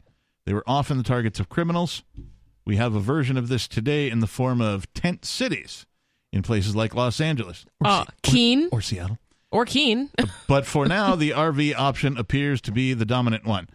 Um, I'll give you Keene, but they're talking about it's a, not as yeah. they're talking about a tent city. Keene has like a tent Village Village, yeah, yeah, right. and it just and it got gets tore uh, up all the time. Yeah, it's constantly all their stuff's being thrown away, and I will say it's not really their stuff. It's a ton of trash and like ne- used Have you- needles. I, But I know Matt's got photos of like the tent city in Seattle and the, the, Oh, the yeah. Georgetown area. Have you seen those? I've seen his photos. They're I've never been to Seattle, but yeah, it's, he said every time he goes, it's worse. Yeah. It's terrible. There's- I saw just the other like two weeks ago. I was driving back into Keene from you know where it takes you to Washington Street. Yep. Um, and there's like woods to your left, and I saw a bunch of firefighters like escorting a bunch of homeless-looking people out of the woods. I, was, I kind of wondered oh what that was no, about. I read something the other day that um, one of these uh, container services, right? They bring dumpsters around to like Yes. construction sites or whatever. They volunteered to clean up the homeless camps. Yeah, I saw and that. so they had to uh, kick everybody out for them to come in and you know throw Oh. away all the trash, clean up the site. well, it's Yeah. Hmm. kind of cool. I think I Did think they- that's what happened there. Yeah, I, I did see on some Keene community Facebook I group that wondering they why were it was doing that. firefighters. Like it wasn't cops kicking these people out. It was weird. Yeah, that is weird. But either way, it is kind of weird either way. But it makes a little more sense for it to be like a firefighter. Maybe they they're just offer less resistance to the Yeah. firefighters. That's true. Maybe. You know, I mean, Elsbeth, my sister was with me, but no one else. So I com- completely forgot about this. Like bringing it up to someone who might know. Uh, even in places as cold as Canada with limited populations, RV communities are popping up everywhere. Uh, they show a video here uh, of something called Squatter City, and we're not going to play the video. You can find this. We'll post a link to it, of course, on our social media. But one issue that stands out as paramount is the return of a kind of tribal organization, neighbors knowing each other and helping each other through difficult times. Sound familiar? Sound like the Free State Right. Project, perhaps? Yeah. Uh, the isolation of the modern world has created a kind of anti community, a world in which no one knows anyone, Hmm. and mutual aid is seen as unsavory. Okay, just when I moved from Tennessee to Texas, and I moved from like a large town, Clarksville, Tennessee, Yeah. to a big and growing suburb, uh, Cibolo of San Antonio. Me and my siblings were always talking about how it's just like no neighbors talk to each other. And we found it so weird. Like we grew up. It, when we lived on military bases before we lived in Yeah. Tennessee, and we lived in a, outside the military base, but in t- in the town in in Tennessee, we always would like just go outside. Kids would be walking around. We'd start hanging out with them, and like not just that, but all our friends' parents knew each other on the street, Yeah. and that just like didn't happen when I lived in a like a bigger city in a suburb, Yeah. and we found it so weird. It was like I don't know. It was just like everybody was really like not talking. I can't tell you how many different places I lived in Seattle in the 22 years I was there, at least a half a dozen, if not more. Uh, and zero of the times did I meet more than one of my neighbors. Right? I'm talking about living in an apartment building with five stories, you know, and like I met one neighbor, right? Uh, I buy a house in New Hampshire, and it took a couple of years of me living there, but I finally met all of my immediate surrounding neighbors, like Hmm. lickety split, right? By way of comparison. I moved just a little bit out of San Antonio, uh, like years later when I moved back uh, to Spring Branch, and it was different. Yeah. It's it's like it's like how close you are to a city. Uh, economic crisis has a tendency to force societies back to their origins, and tribalism might be making a comeback as a fundamental of survival. Um, I I've lived a nomadic life for a period of time, uh, somewhere between mm, 1988 and 1991. Right, uh, I was uh, I worked as a carny. So I was Oh, going yeah. from town to town, you know, every week almost, or two weeks, depending on how long the show was in town for. Uh, I was a commercial fisherman in the Gulf of Mexico, so we'd go out for a month at a time, and then you'd port in some unknown city that you'd never been to before. Yeah. You'd stay there for a week, wait for the boat to get refreshed and refilled, and then you know do your part to make that happen. And then you know you go party for basically a week on whatever money you made, and then you get back on the boat and go out for another month and do a month's worth of work and just rinse and repeat that for some time. Uh, so I have an idea of the difficulties of nomadic life, and I don't wish it upon anybody. Right? Some people choose it, and that's fine. If that's your thing and that's what you want to do, go ahead. You can make it happen, but you have to be ingenious, Mm-hmm. right? I don't mean a genius. I I, mean you have to be frugal. You have Yeah. to be on top of your cleanliness. Uh, Yeah. And you have to come up with, like, you have to find solutions to stuff that you never knew you needed solutions. To. It solutions seems like it's a lot easier when you have a lot of money. Like the very successful, everything? E- exactly. But the very successful YouTubers that I follow, it's like you know they have the best of everything, and it Right. really makes it so much easier. Um, I could imagine if you're doing it to kind of rough it, so to speak, or it's like I can't afford my rent anymore because they, you know, increased it three hundred dollars. Yep. So I'm going to try this thing instead because I have enough money saved up for you know RV whatever. Yep. When things break, you know, it's just it makes it so much more complicated. So people who are doing this because they don't have any money and they can't afford rent and they can't buy a house. I can just imagine, you know, it's it's not the glamorous like YouTube life that you see. Yeah. We're like, oh, we're traveling the United States and we're like, we're at the beach and Look we went at this to Mexico. great view I got to wake up to. Yeah, Yeah, it's like exactly, It's all like- nice and polished looking inside, Yeah. like decorated. It's not like that. that when you have to sleep in a Walmart parking lot because you don't have any money for the five dollar campground fees. You know what I mean? Yeah. When so you when you literally have to use like construction paper, newspaper, and like some Yeah. duct tape or some scotch Or- tape to block out your windows so you can get some yeah, sleep. or you're out in California where gas is almost seven dollars a gallon.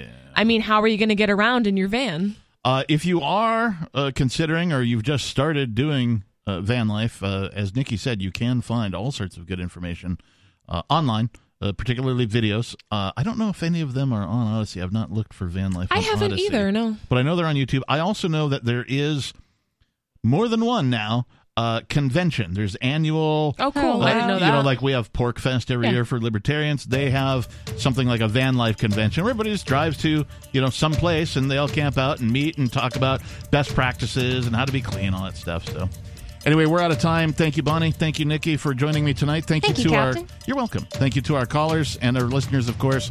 If you missed any part of tonight's program, please go to freetalklive.com and find the archives. No, thank you, Mark. Thanks and peace.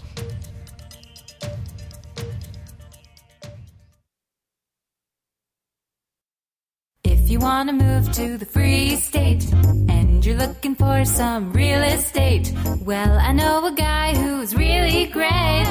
It's the realtor Mark Warden. Now you can learn more about the awesome things happening here in New Hampshire in our march toward liberty in our lifetime. Our friends at Porcupine Real Estate are hosting a series of webinars to educate you on the expanded freedoms enjoyed by New Hampshire citizens. Reserve your seat today at move.freetalklive.com. Topics include gun freedom, medical freedom, and political freedom victories. They also have a couple on best practices for moving to the free state and finding housing. These webinars are super helpful and free to attend once you've registered at move.freetalklive.com. Visit their YouTube channel, Porcupine Real Estate, for videos from past presentations and sign up for upcoming webinars for free at move.freetalklive.com. PorcupineRealestate.com.